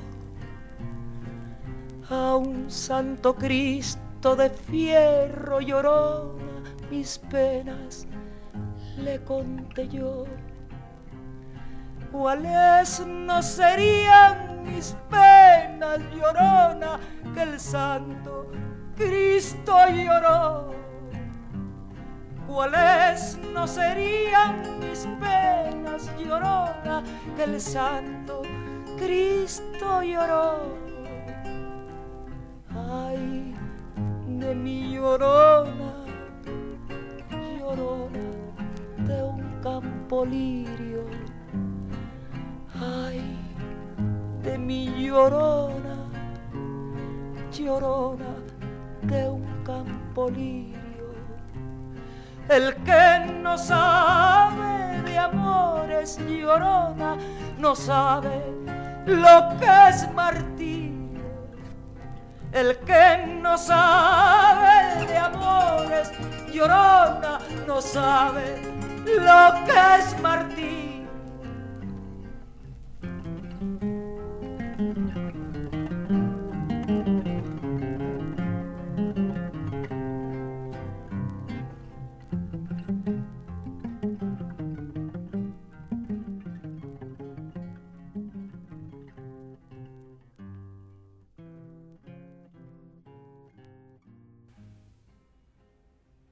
کامگیری جعفر از عباسه مستاق گاز زدن میوه ممنوعه است. زیبایی سخنوری کاردانی و هوش بیمانند جعفر برمکی و قصاوت بیدلیل و بیپایان هارون با او و خاندانش مخرج مشترک نوشته های مورخان است. طبق روایتی با خواست خلیفه جعفر و عباسه نامزد می شود خطبه را هم خود خلیفه می‌خواند اما با شرط و شروطی. میوه ممنوعه دیدنی است نبویدنی و اینطور جعفر ناخواسته در مسیر عشقی خانمان برانداز میافتد. جالب این که از نوشته های مورخان می شود اینطور برداشت کرد که هارون بیشتر از آن که به خواهرش غیرت داشته باشد به جعفر دارد. گویی نمی‌تواند جعفر را با دیگری ببیند. او خود دلبسته دیوانه جعفر است. جعفر و عباسه عشق پنهانی وزیر ایرانی به خواهر خلیفه نوشته میرزا عبدالعظیم خان غریب گرگانی را برایتان می‌خوانم.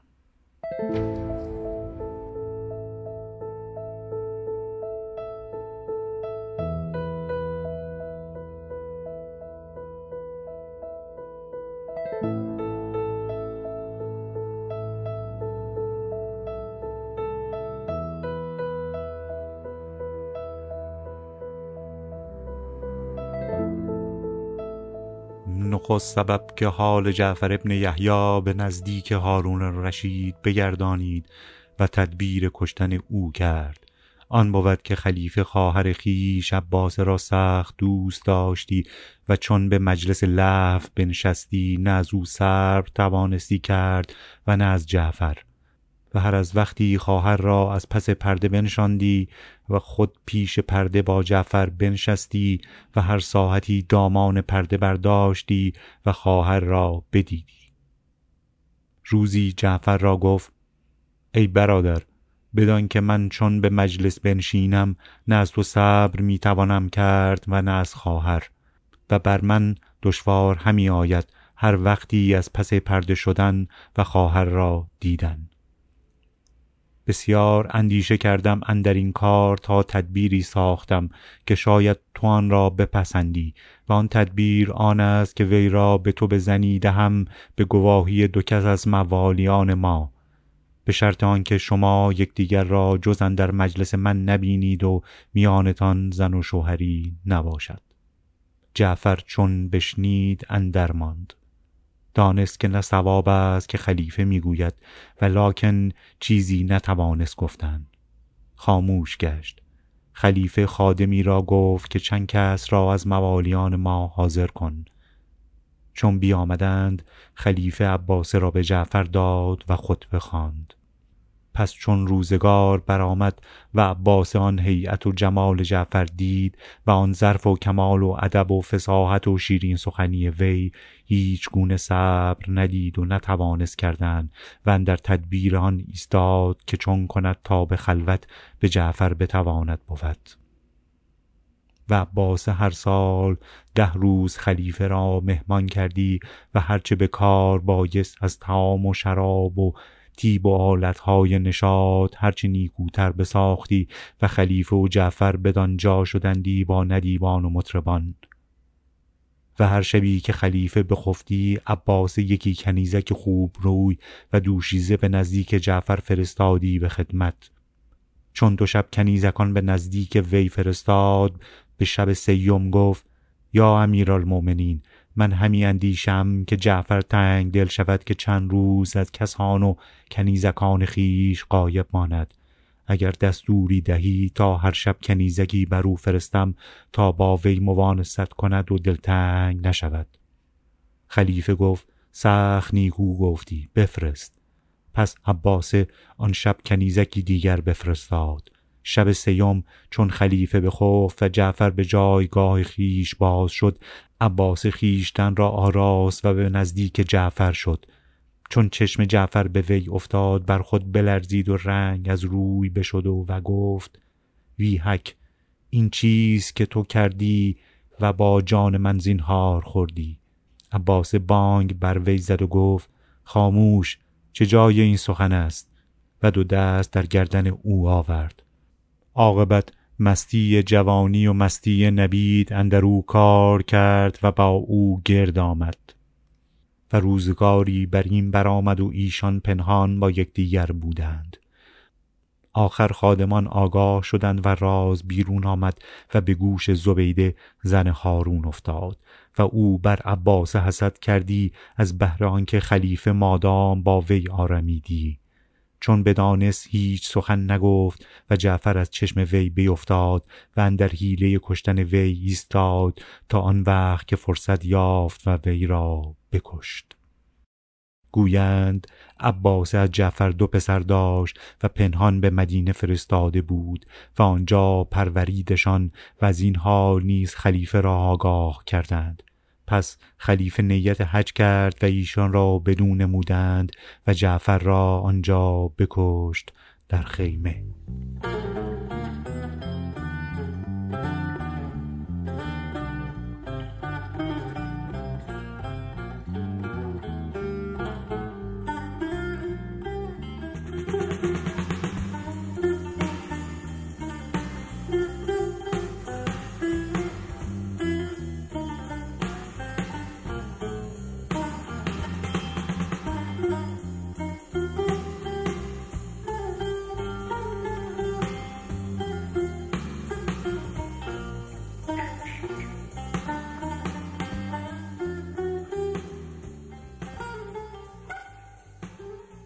از عشق خسته می‌شویم نمی‌دانیم باید چه کنیم. آنقدر خسته که هنوز به نفرت نرسیده ایم آنقدر خسته که دلمان نمی‌خواهد کاری کنیم. در این مرحله از زندگی که نفرت نداریم و عشق نداریم و آسوده هم نیستیم چه کار باید بکنیم؟ وقتی قلبمان دیگر شورمندانه نمیتبد خواهش های تنمان راضی نمی شود و شور زندگی در ما بیدار نمی شود چه کار باید بکنیم؟ عشق چنان است که بودنش را شاید حس نکنیم اما نبودنش را آشکارا می‌فهمیم. در این روز ابتلا چطور باید به معشوق بگویی که دیگر دوستش نداری؟ چطور بگویی دیگر نمی‌خواهی؟ نوشته سارا برگل ترجمه شبنم هیدری پور را با صدای نیلوفر درزی میشنویم. از در توری جلوی خانه بیرون را دید می‌زنم. با استراب از بالا تا پایین خیابانی را که درختها تویش صف کشیدند نگاه می‌کنم. بعد می‌روم سراغ در پشتی خانه تا همین کار را آنجا هم بکنم. هر جا می‌روم سگمان هم دنبالم میآید. میستم و خیره می‌شوم بهش. دوبار میز نهارخوری را دور می‌زنم و دوباره از اول شروع می‌کنم. به نفس نفس افتادم. سگ هم آنقدر دم خودش را دنبال کرده که از خستگی ولو می شود روی فرش. منتظرم صدای پا بشنوم. صدای تق در آهنی. عین بیچاره ها منتظرم یک نظر شوهرم را ببینم که خیس عرق و دوان دوان وارد خیابان شود. یک لحظه از ذهنم میگذرد شاید توی ترافیک گیر کرده باشد. نمی‌توانم راه نروم. نمی‌توانم سرم را پایین نیندازم. سرم سنگین است و مثل بلوک سیمانی میکشدم پایین. نمی‌توانم چیزی بخورم اما می‌توانم شراب بخورم. تا همین حالا هم نصف بیشتر یک بطری را خوردم. گیلاسم که خالی می شود با آب پرش می کنم و با سه قلب می دهمش پایین و خودم را برای بدترین صبح پیش رویم آماده می کنم. دو تا بچه کوچکمان طبقه پایین تلویزیون تماشا می کنند. عین دو تا سیب زمینی که روی پوستشان چشم سبز شده میخکوب شدند سر جایشان. اصلا قصد ندارم صدایشان کنم و ازشان بخواهم تلویزیون را خاموش کنند.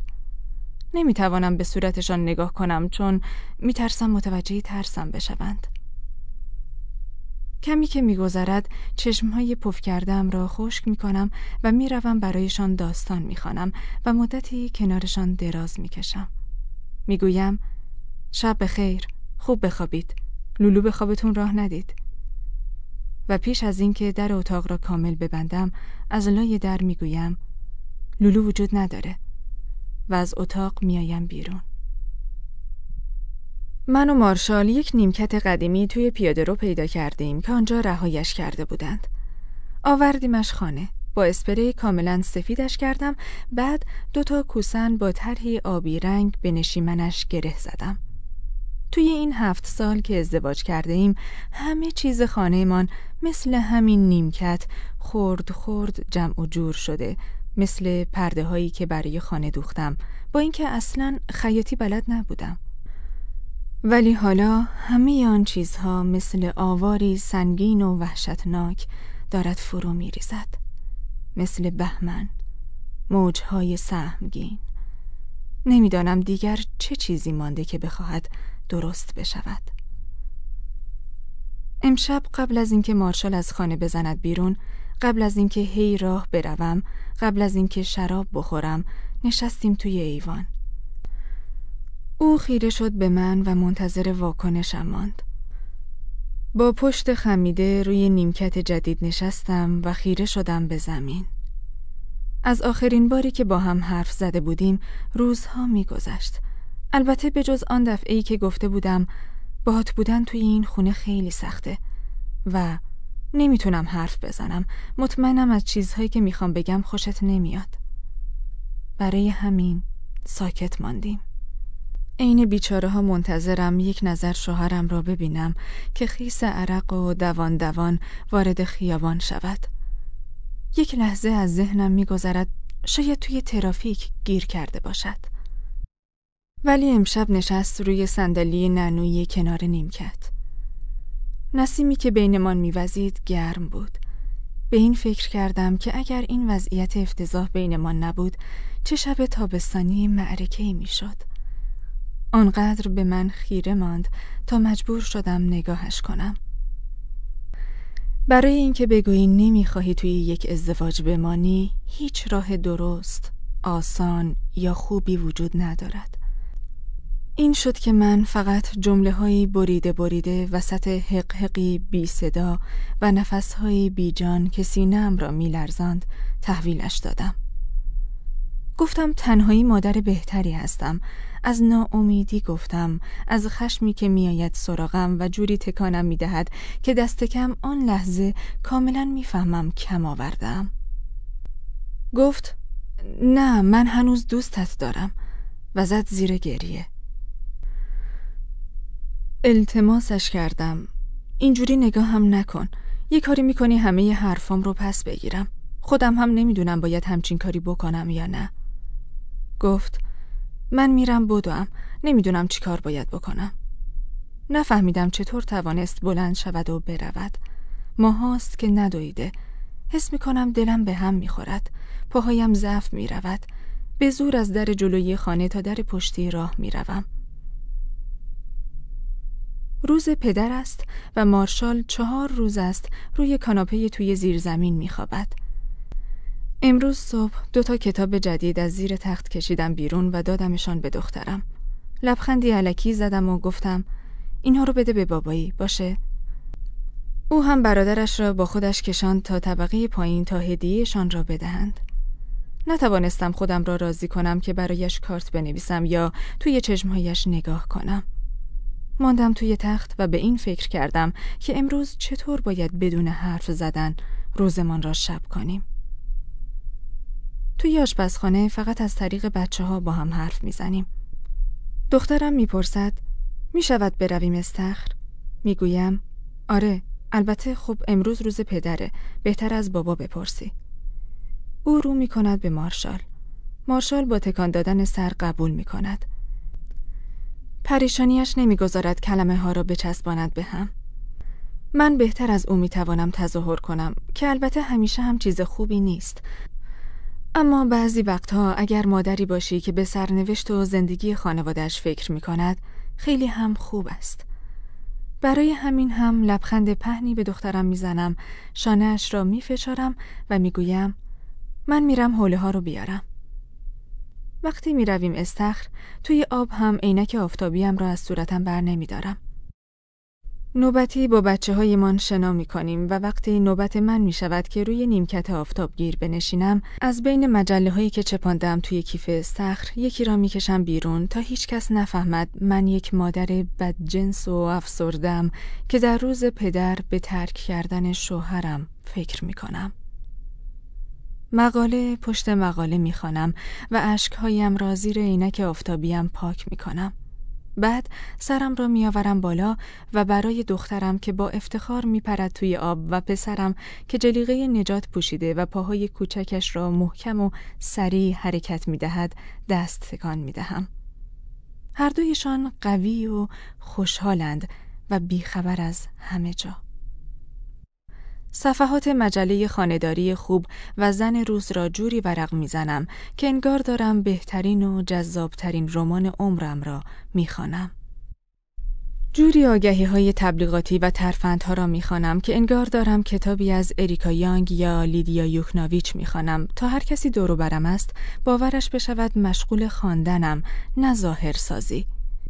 می‌روم صفحه بعد و مطلبی می‌خوانم درباره مادری که هنگام آتش سوزی بچه هایش را از بین آتش و خاکستر نجات داده و خودش را از بین شعله ها کشیده بیرون و جلوی در خانه از حال رفته. بعد هم راننده یک سواری او را که نفس کم آورده بود برده تا حیات. زن از همه هوای ریه هایش استفاده کرده بود تا بچه هایش را نجات دهد. دور تا دورم خانواده هایی که میپرند توی آب. مادرها بچه ها را به سینهشان چسباندند. همه دارند زندگیشان را نگه میدارند اما نمی‌دانم محکم یا نه. از بیرون همه یک جور به نظر می آیند. نمی‌دانم چطور امکان دارد آدم خودش را نجات بدهد. وقتی برای دیگران مثل هوا باشی آنقدر استفادهت می کنند تا خودت به نفس نفس بیفتی. ولی چاره دیگری نداری.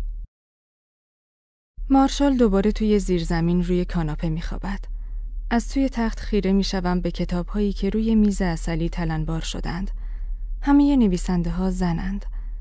این مدت داشتم کتاب های قدیمی محبوبم را دوباره میخواندم. داستانهایی درباره قلب شکسته، جدایی و دوباره ساختن زندگی. حتی وقتی جوان بودم همیشه الگویم زنهایی بودند که از نو شروع می کردند زنهایی که نمی ترسیدند همه چیز را از دست بدهند. زنهایی که زخم را می دیدند و انکارش نمی کردند نمی گذاشتند دومل چرکی بشود و دیگر نتوانند خودشان را ببینند و در عوض آن زخم را می شکافتند برای همین است که کتاب های اریکا یانگ یعنی ترس از پرواز و خودت زندگیت را نجات بده همیشه دم دستم بوده. برای همین بود که از جمله های این زن برای قسم ازدواج خودم استفاده کردم. تصور می کردم می توانم هر وقت لازم باشد خیلی شجاع باشم حتی اگر معنی این شجاعت تنها ماندن باشد. یک قرص می اندازم بالا که خوابم ببرد. صبح که می شود صدایش را از طبقه پایین می شنوم. دارد کارهایی را می کند که ازش خواسته بودم. حتی بیشتر از چیزی که خواسته بودم. قبل از اینکه لباس بپوشم ظرفها را شسته. در درست کردن صبحانه کمک می کند. قبل از اینکه برود سر کار بچه ها را می‌برد دندانهایشان را مسواک بزنند. نمی‌دانم با این کارهایش می‌خواهد چیزی را ثابت کند یا فقط می‌خواهد خوبی کند اما اهمیتی نمی‌دهم. به هم لبخند می‌زنیم حتی همدیگر را بغل می‌کنیم چون هر دویمان به شدت غمگینیم و امروز انگار قرار است از وسط دو نیم بشویم وقت را تلف نمی کند و خیلی زودتر از همیشه می رود سر کار. برای اولین بار زودتر از زمانی که می گوید برمیگردد خانه. به بچه ها می گوییم کار من زیاد شده برای همین می روم خانه مادر بزرگشان و احتمالا شب آنجا می مانم. این تنها برنامه است که تا همین امروز ریخته ایم. کمی به بچه ها دروغ بگوییم تا بفهمیم چه حقیقتی را می توانیم بهشان بگوییم. وسایلم را توی ساک کوچکی جمع می کنم. لباس زیر، لباس خواب و لپتاپم. هر بار که وسیله ای را می‌گذارم توی ساک بیشتر دلم می‌خواهد اوق بزنم. بدنم به هم اعتراض می کند که نرو. با این حال من می‌روم. بعد از حداقل پنج بوسه برای هر بچه میدوم سمت ماشین و قبل از اینکه نظرم برگردد با سرعت دور می‌شوم. وقتی می‌رسم خانه مادرم که فقط پنج دقیقه بالای خیابان است دلم می‌خواهد خودم را توی اتاق خواب بچگی هایم زیر شیروانی حبس کنم و توی یک بالش بزنم زیر حق حق. اما این کار را نمی کنم. هم غمانگیز است هم کودکانه. به جایش می نشینم پای لپتاپ و برای نصف سردبیرهایم ایمیل می فرستم. باید شروع کنم به برنامه ریختن. برای همین ازشان می‌خواهم برایم کارهای بیشتری بفرستند. هر کاری. مثلا می‌گویم برنامهم خالی شده. الان بیشتر می‌توانم در دسترس باشم. برای کارهای آینده من را توی ذهنت داشته باش. بعد می‌روم به زیرزمین خانه مادرم و یک مت یوگای صورتی را باز می کنم که مادرم برای ورزش درمانی استفاده می کند. یک تمرین طولانی و حوصله سربر انجام می دهم که از ثانیه به ثانیهش متنفرم. آنجور که یوگا باید ذهن را آرام کند، ذهن من آرام نمی شود.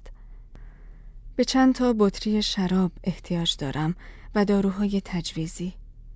باید برگردم خانه یا یک خانه جدید بسازم. فکر می کنم شاید این بدترین بخش ماجراست. این وضعیت پادر هوا، اینکه ندانی چه کار کنی یا کجا بروی. سوالهای خیلی زیادی هست که جوابشان واقعا برایم مهم نیست. چون وضعیت خیلی سختی است و با همه جدایی ها یا شکست هایی که تا به حال داشتم فرق می کند.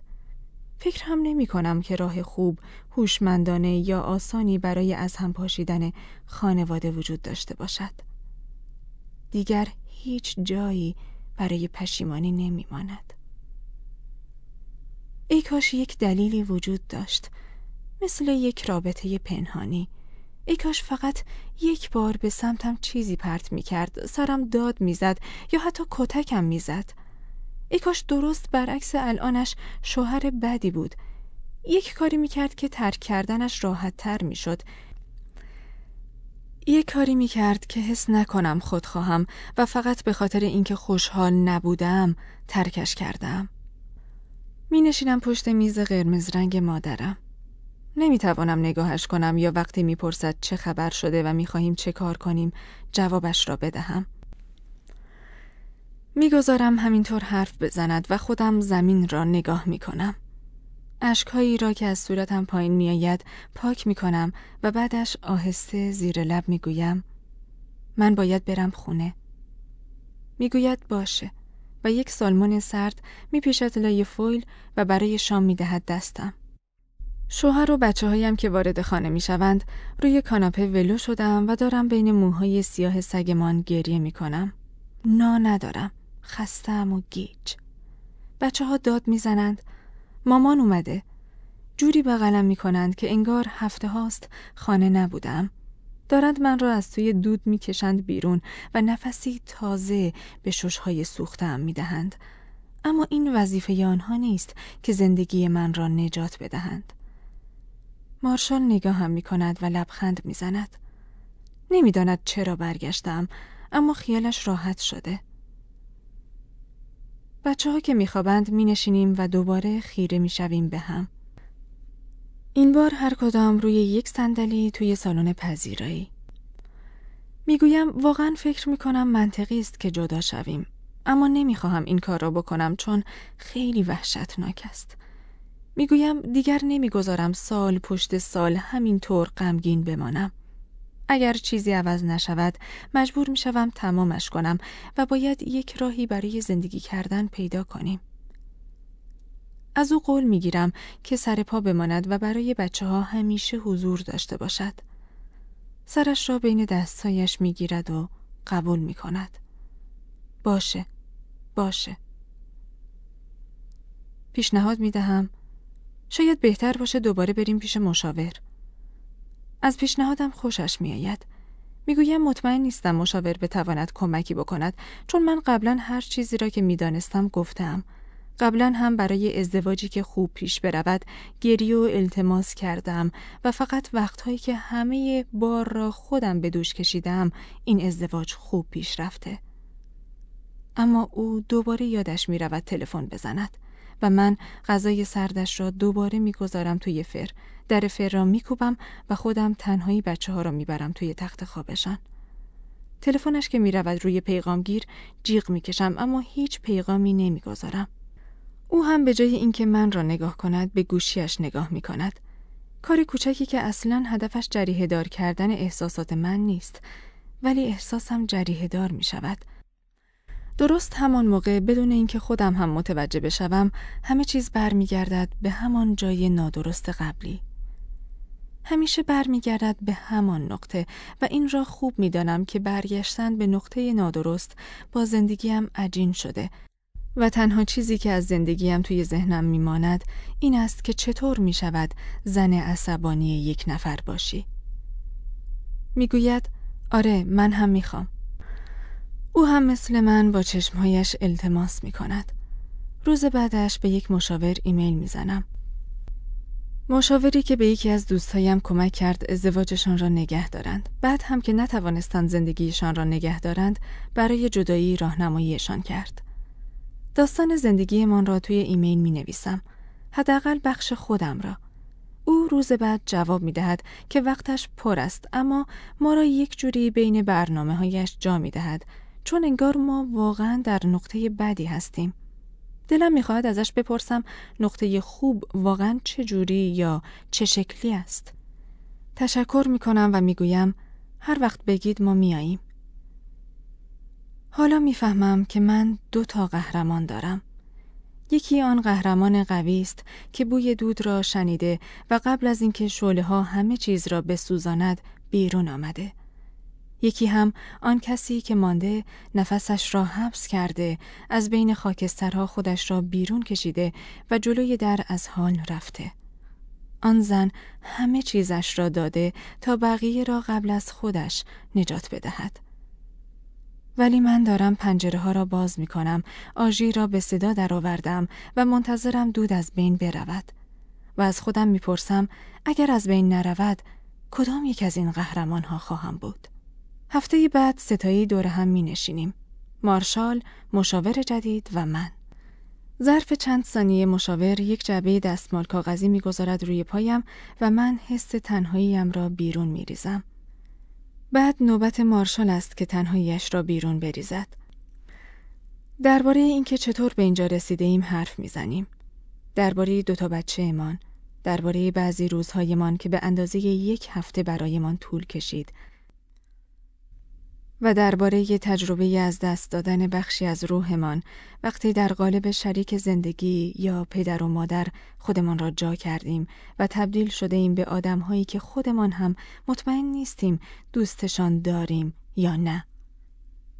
به چنین چیزی نیاز داشتیم. نجاتمان می‌داد. شاید ما همیشه به تنظیم و تعمیر نیاز داشته باشیم مثل ماشینی قدیمی که به تعمیر نیاز دارد. تویز روغن، تنظیم دنده، بنزین، شاید جا نزدن این شکلی باشد. یا شاید تمام اینها خیلی سخت تر از آن چیزی است که باید باشد. شاید بهتر باشد من ماشین را خاموش کنم و بزنم کنار. پای پیاده بروم و وزن خودم را حمل کنم. اصلا این چیزها را نمی شود فهمید. مطمئن نیستم آمادگی دانستنش را دارم یا نه. از دفتر مشاور دور می شویم. یک وقت دیگر گرفته ایم. من پشت فرمان نشستم و وقتی دستش را دراز می کند دستم را عقب نمی کشم. آرام و در سکوت می رویم تا خانه. امشب بنزین توی باک است. با ملایمت رفتار می کنیم. نرمتر پیش می رویم. لبخند می‌زنیم و از ماشین پیاده می شویم و در گاراژ را می بندیم. جلوی در پشتی خانه تمام هوای تابستانی را می‌کشم توی ریه هایم و کلید را توی در میچرخانم.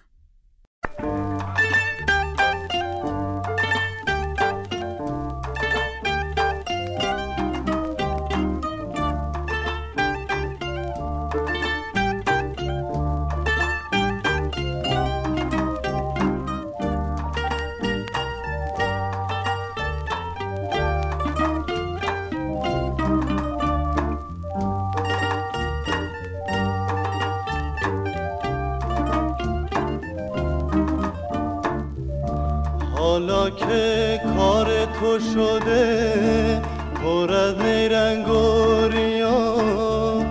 حالا که دل تو شده فرسنگا دور از خدا. به من نگو دوست دارم که باورم نمیشه.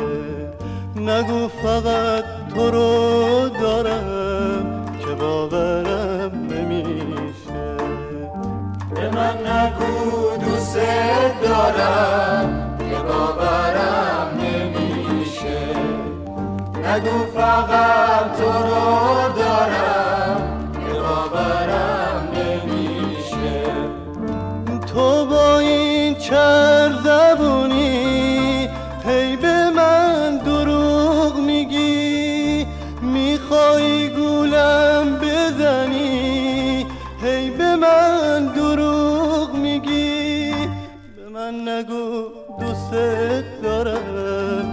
باورم نمیشه.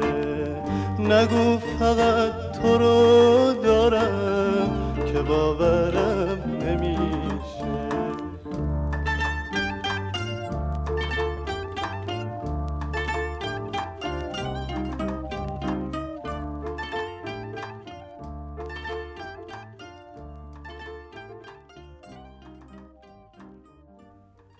وقتی عاشق می‌شویم تن ما چه می شود؟ آیا چیزی فرای این نیاز تنانی وجود دارد؟ آیا واکنش های شیمیایی مغز فارغ از کالبد معنی دارد؟ در طی تاریخ همیشه این سوال بی جواب بوده که آیا ما عشق را فقط در مغزمان حس می کنیم یا آنجور که قدما می گفتند در قلبمان احساسش می کنیم و تنمان تابعی از این احساسات است یا اینکه با تن عاشق می شویم و بعد مغز محاسبای دیگر را انجام می دهد و عشق را به کلماتی قابل فهم تبدیل می کند. در این جستار میشل فوکو از جای تن در معادله عشق حرف می‌زند. آرمان تن تن ما در عشق چه می شود نوشته میشل فوکو ترجمه فرزانه دوستی را با صدای توحید بالایی میشنویم.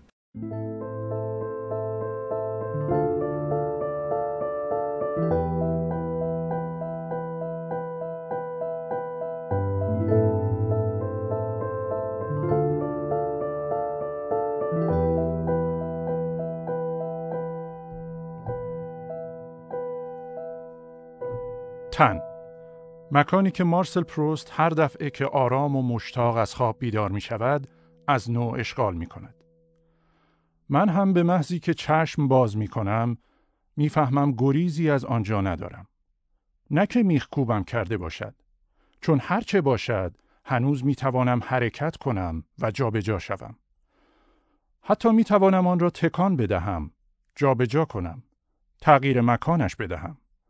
اما تنها نکته این است که بدون آن نمی توانم حرکت کنم. نمی توانم همان جا که هست رهایش کنم. بلکه خودم بتوانم جای دیگر بروم. می توانم تا آن سوی دیگر جهان بروم. می توانم صبحها زیر شمد پنهان شوم یا تا قدر ممکن کوچک شوم. حتی می توانم زیر آفتاب ساحل زوب شوم. آفتابی که همیشه آنجاست. همان جایی که منم. او هم اینجاست. به ناچار اینجاست. و هرگز جای دیگری نمی‌تواند باشد. تنم را می‌گویم که درست نقطه مقابل اوتوپیا است. همانی که هیچ وقت زیر آسمان دیگری نخواهد بود. مکان مطلق است. پاره کوچکی از فضایی که من به راستی در آن جسمیت یافتم. تنم. این مکان صعب و بیرحم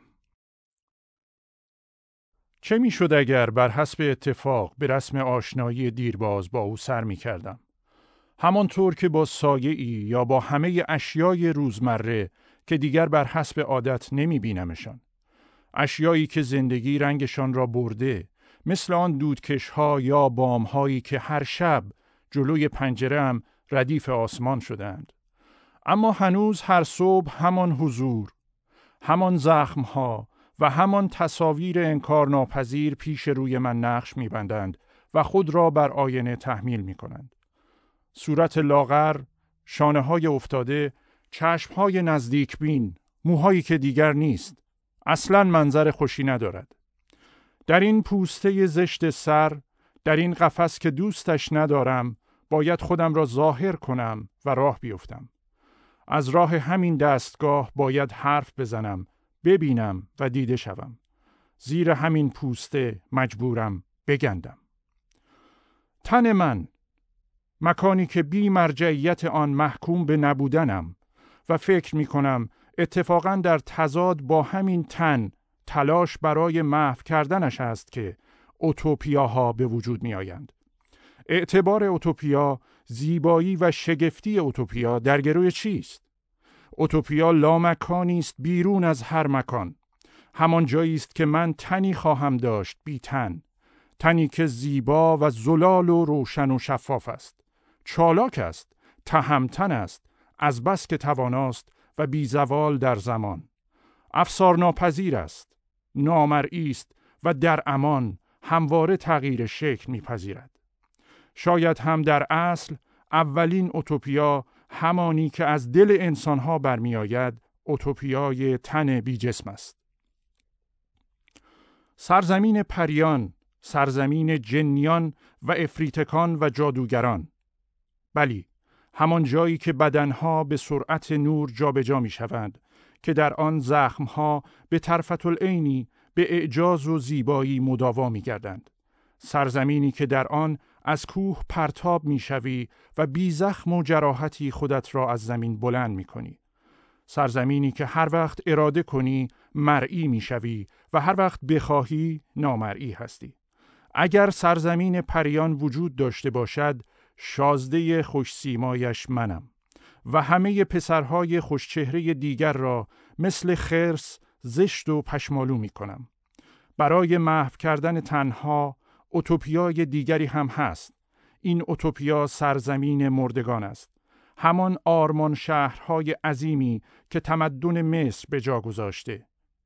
مومیایی مگر چیست؟ مومیایی اوتوپیای تنی است که فراموش شده و تغییر شکل داده.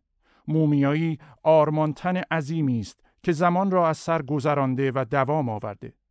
و همینطور نقابهای مطلا که تمدن مایسینه یونان بر صورت پادشاهان متوفا می‌گذارد. اوتوپیای تن ایشان شکوهمند، قدرتمند و تابناک دهشتی که خونسا شده. نقاشی ها و مجسمه ها و دخمه های هم هست که از قرون وسطا به مانده. آرامگاه پیکرک هایی که می‌خواهند زیبایی جوانی را جاودان و نامیرا کنند. این روزها برای اجساد مکعب های ساده مرمری می سازند. تنهایی که در دل سنگ قالب هندسی می گیرند. شکل های منظم سفید بر پهنه تخت سیاه گورستان ها. در این آرمان شهر مردگان است که تن من مثل شیعی جماد مییابد و مثل خدا جاودانه می شود. اما شاید سرسخت ترین آرمان شهرها و قدرتمند ترینشان از آغاز تاریخ تمدن غرب تا امروز که با آن مکان حزین تن را محو می کنیم استوره عظیم روح باشد. روح اعظم همان که در تن من به شگرفترین شیوه در تکاپو است. آنجا خانه دارد و البته راه فرار را هم بلد است. از تن می گریزد تا چیزها را از دریچه چشم من ببیند. وقتی به خواب می روم به رؤیا پناه می برد تا وقتی می میرم او باز بماند.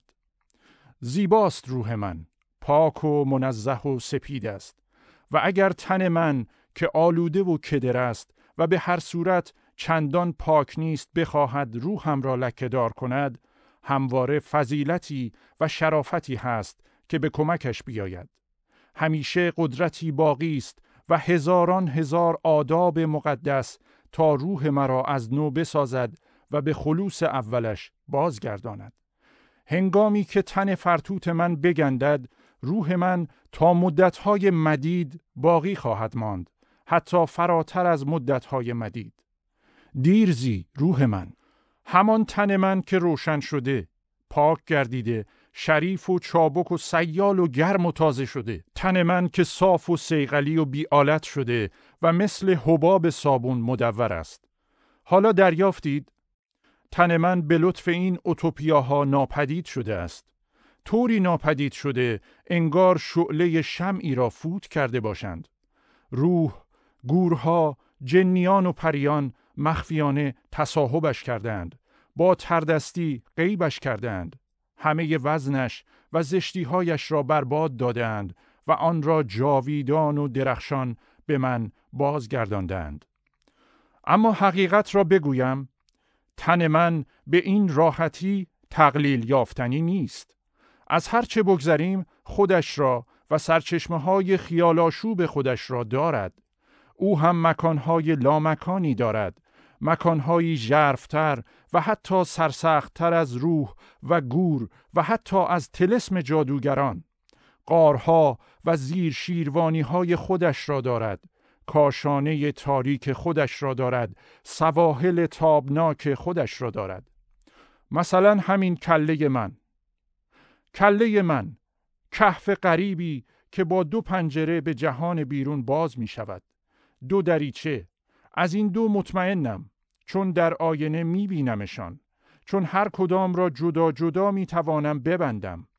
با این حال در عمل یک دریچه بیشتر نیست. چون چیزی که مقابل خودم می بینم یک منظر متصل است بی هیچ گسست یا شکافی. درون این سر چه خبر است؟ چیزهایی داخل آن می شوند و در آن کاشانه می کنند داخل می شوند و وقتی که نگاه می کنم مطمئن می شوم چیزهایی داخل سر من می شوند. چرا که وقتی آفتاب خیلی تون می تابد و چشمانم را می زند انگار مغزم را می شکافد و تا پشتش نفوذ می کند. با این حال این چیزها که داخل سر من می شوند هنوز بیرون از آن وجود دارند چون مقابل خودم می بینمشان و برای رسیدن به آنها باید جلوتر بروم.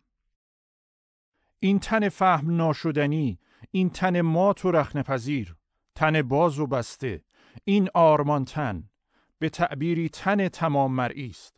خوب می‌دانم اگر کسی دیگر از سرتاپا نگاهش کند چه شکلی است. می‌دانم اگر از پشت سر دید بزنند، از پس شانه نگاه کنند یا اگر غافلگیرش کنند چه شکلی است.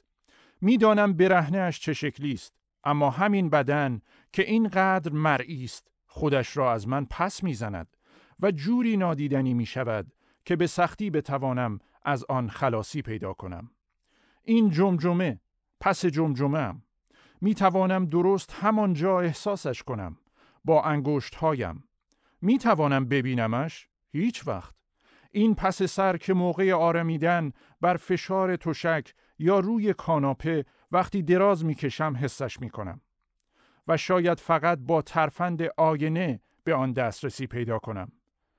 این شانه چیست که حرکات و حالاتش را با جزئیات دقیق می شناسم اما هیچ وقت قادر نیستم ببینمش مگر اینکه خودم را کج و معوج کنم. تن شبهی که فقط در سراب آینه پیدا می شود. آن هم قطع قطعه. آیا برای همزمان مرئی و نامرئی بودن به جنیان و پریان و مرگ و روح محتاجم؟ باری این تن که سبک است شفاف است و غیر قابل توزین تن من از هیچ هم ناچیزتر است. تنی که می دود فعل دارد زندگی می کند میل دارد. به خواست من می‌گذارد به آن تعدی کنند بله ولی فقط تا زمانی که دردی در من پیدا می شود حفره در بطنم سرباز می کند وقتی راه سینهام و هنجرم می گیرد خفه می شوم نفسم می گیرد و صرفه امان نمی دهد. تا روزی که دندان درد ته دهانم دیوانه ام کند. و بعد دیگر نمی توانم سبک و توزین ناپذیر باشم و تبدیل می شوم به یک شی به یک بنای موهوم و خیالی. نه در واقع نیازی به جادو و تلسم نیست. من برای کدر یا شفاف شدن مرئی و نامرئی شدن حی یا جمود شدن نه نیازی به روح دارم نه به مرگ. من برای اوتوپیایی شدن کافی است یک تن باشم.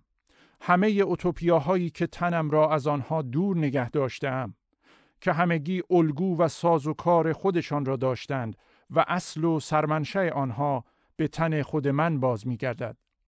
قبل تر به اشتباه فکر می کردم اوتوپیاها علیه تن بسیج شده اند و میل به محو آن دارند. اما واقعیت آن است که همهشان همراه با بدن متولد می شوند و شاید بعد هاست که علیه آن آرایش می گیرند. در هر حال یک چیز قطعی است. تن انسان بازیگر اصلی همه اوتوپیا هاست. مگر یکی از قدیمی ترین اوتوپیاهایی که بشر قصه اش را گفته همین رؤیای بدن بسیط و بیحسری نیست که فضا را در خود میبلعد و بر جهان سروری می کند؟ این همان اوتوپیای باستانی قولهایی است که در کنه هر افسانه‌ای در اروپا یا در آفریقا و آسیا و اقیانوسیه پیدا می شود. این افسانه قدیمی مدتها تخیل غربی را از پرومته تا گالیور پرورانده است. بدن بازیگر اوتوپیای ماهری است وقتی سخن از نقاب و بزک و خالکوبی به میان می آید. نقاب زدن، بزک کردن، خالکوبی کردن دقیقا به معنای تصاحب تنی دیگر آنطور که تصور می کنیم. فقط کمی زیباتر کردن تن، کمی آراسته تر شدن، کمی متعارف تر شدن نیست. خالکوبی کردن، بزک کردن یا نقاب زدن شاید معنای دیگری داشته باشد. بدن با این کار به نیروهای مخفی یا قوای نامرئی مرتبط می شود. نقاب، نشان خالکوبی، نقش روی صورت، زبان کاملی را روی تن نقر می کنند. زبانی معماگونه، زبانی تماما به رمز، خفی، مقدس که جبر خدای را، نیروی خاموش امر مقدس را، نیروی حیات بخش میل را بر تن فرا می‌خواند.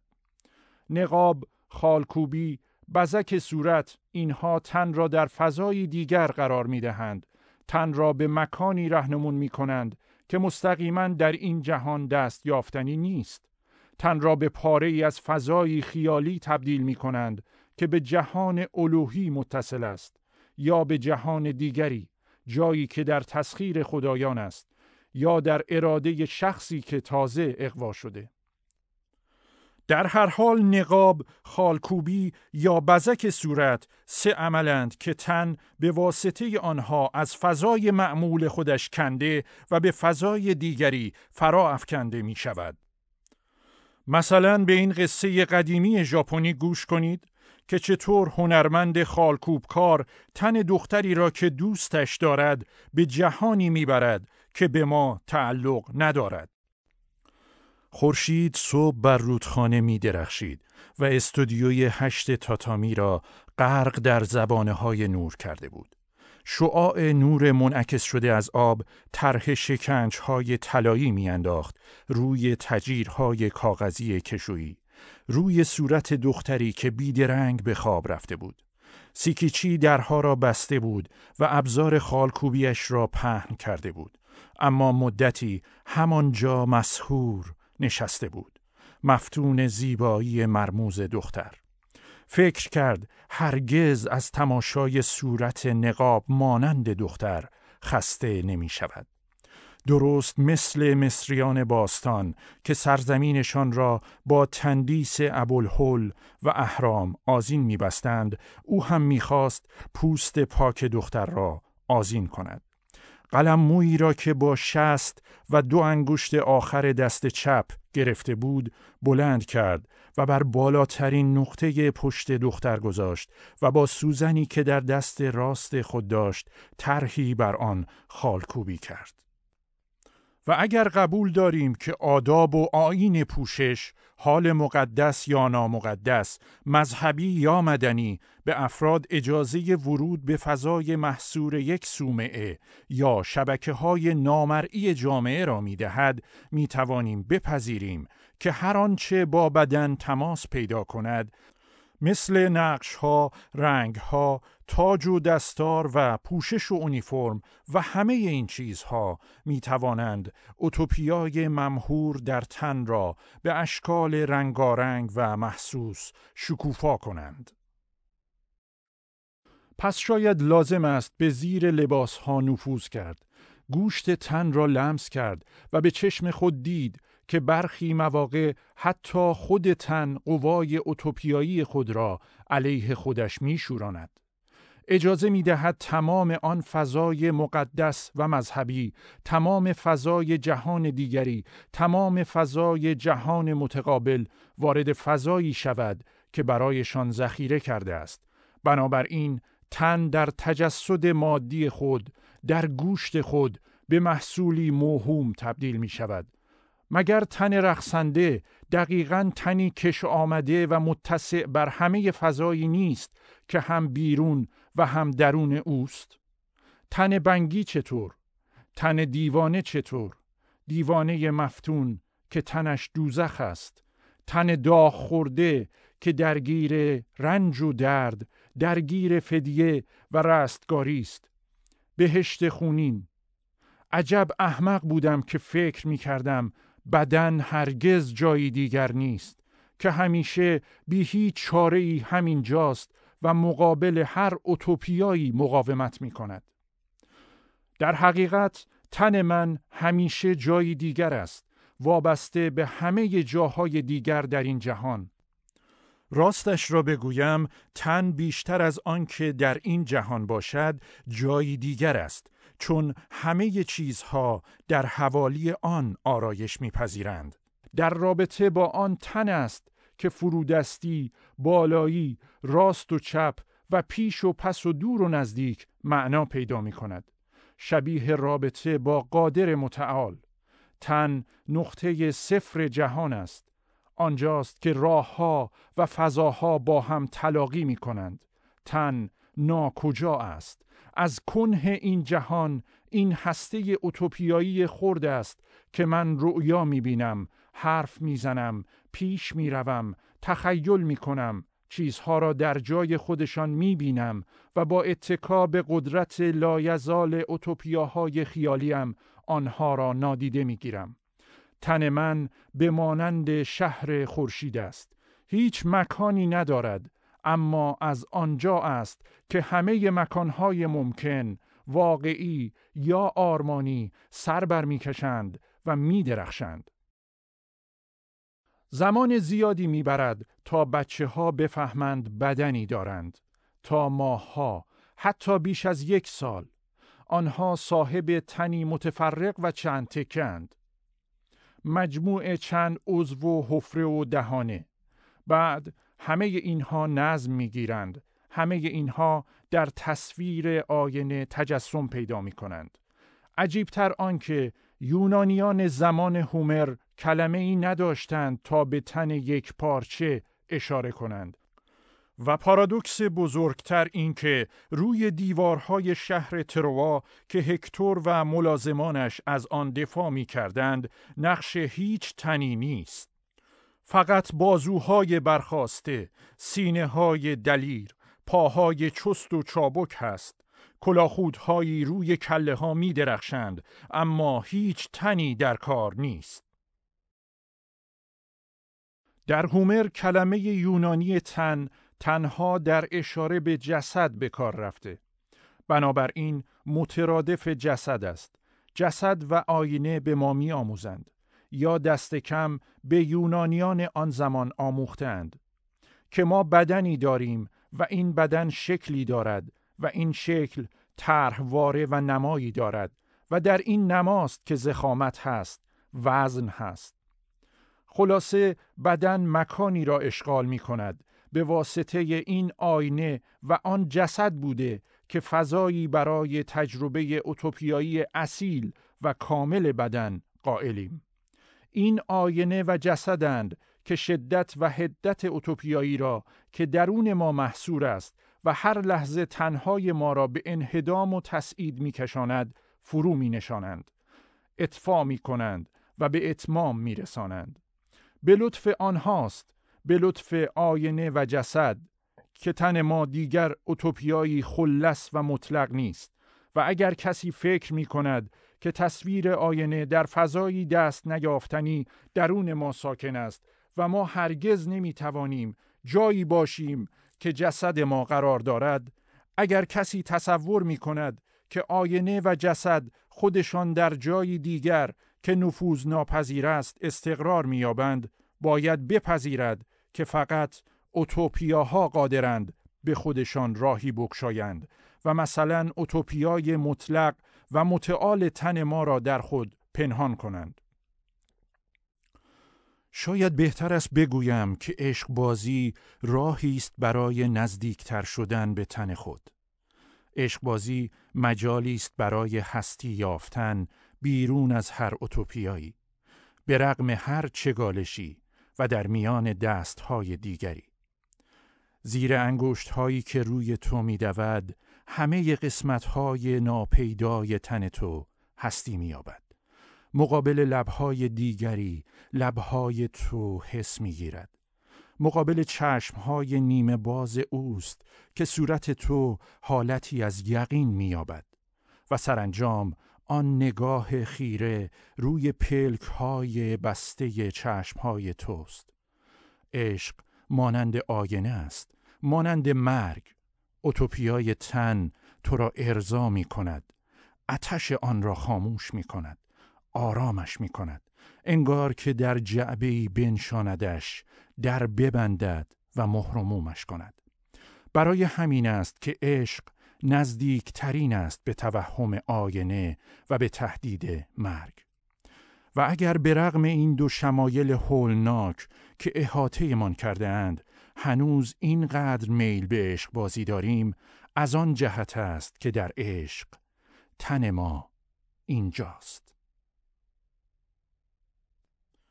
شاید بهتر است بگویم که عشق بازی راهی است برای نزدیکتر شدن به تن خود.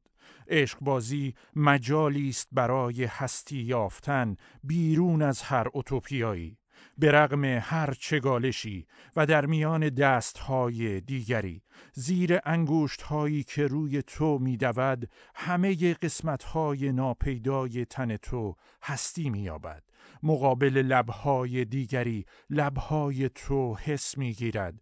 مقابل چشمهای نیمه باز اوست که صورت تو حالتی از یقین مییابد و سرانجام آن نگاه خیره روی پلک های بسته چشم های توست. عشق مانند آینه است مانند مرگ.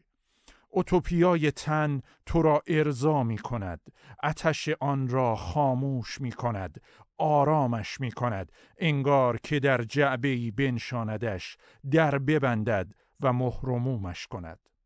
برای همین است که عشق نزدیک ترین است به توهم آینه و به تهدید مرگ. و اگر به رغم این دو شمایل هولناک احاطه من کرده اند هنوز اینقدر میل به عشق بازی داریم از آن جهت است که در عشق تن ما اینجا است.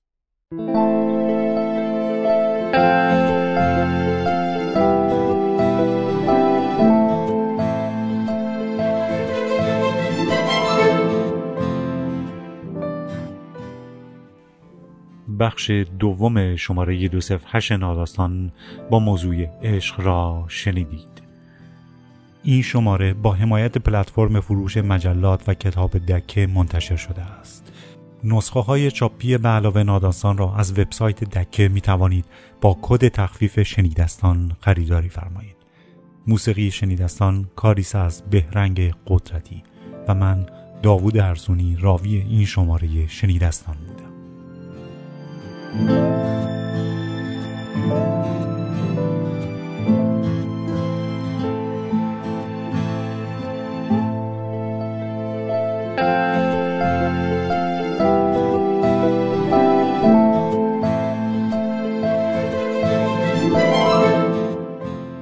شنیدستان. نسخه صوتی به علاوه ناداستان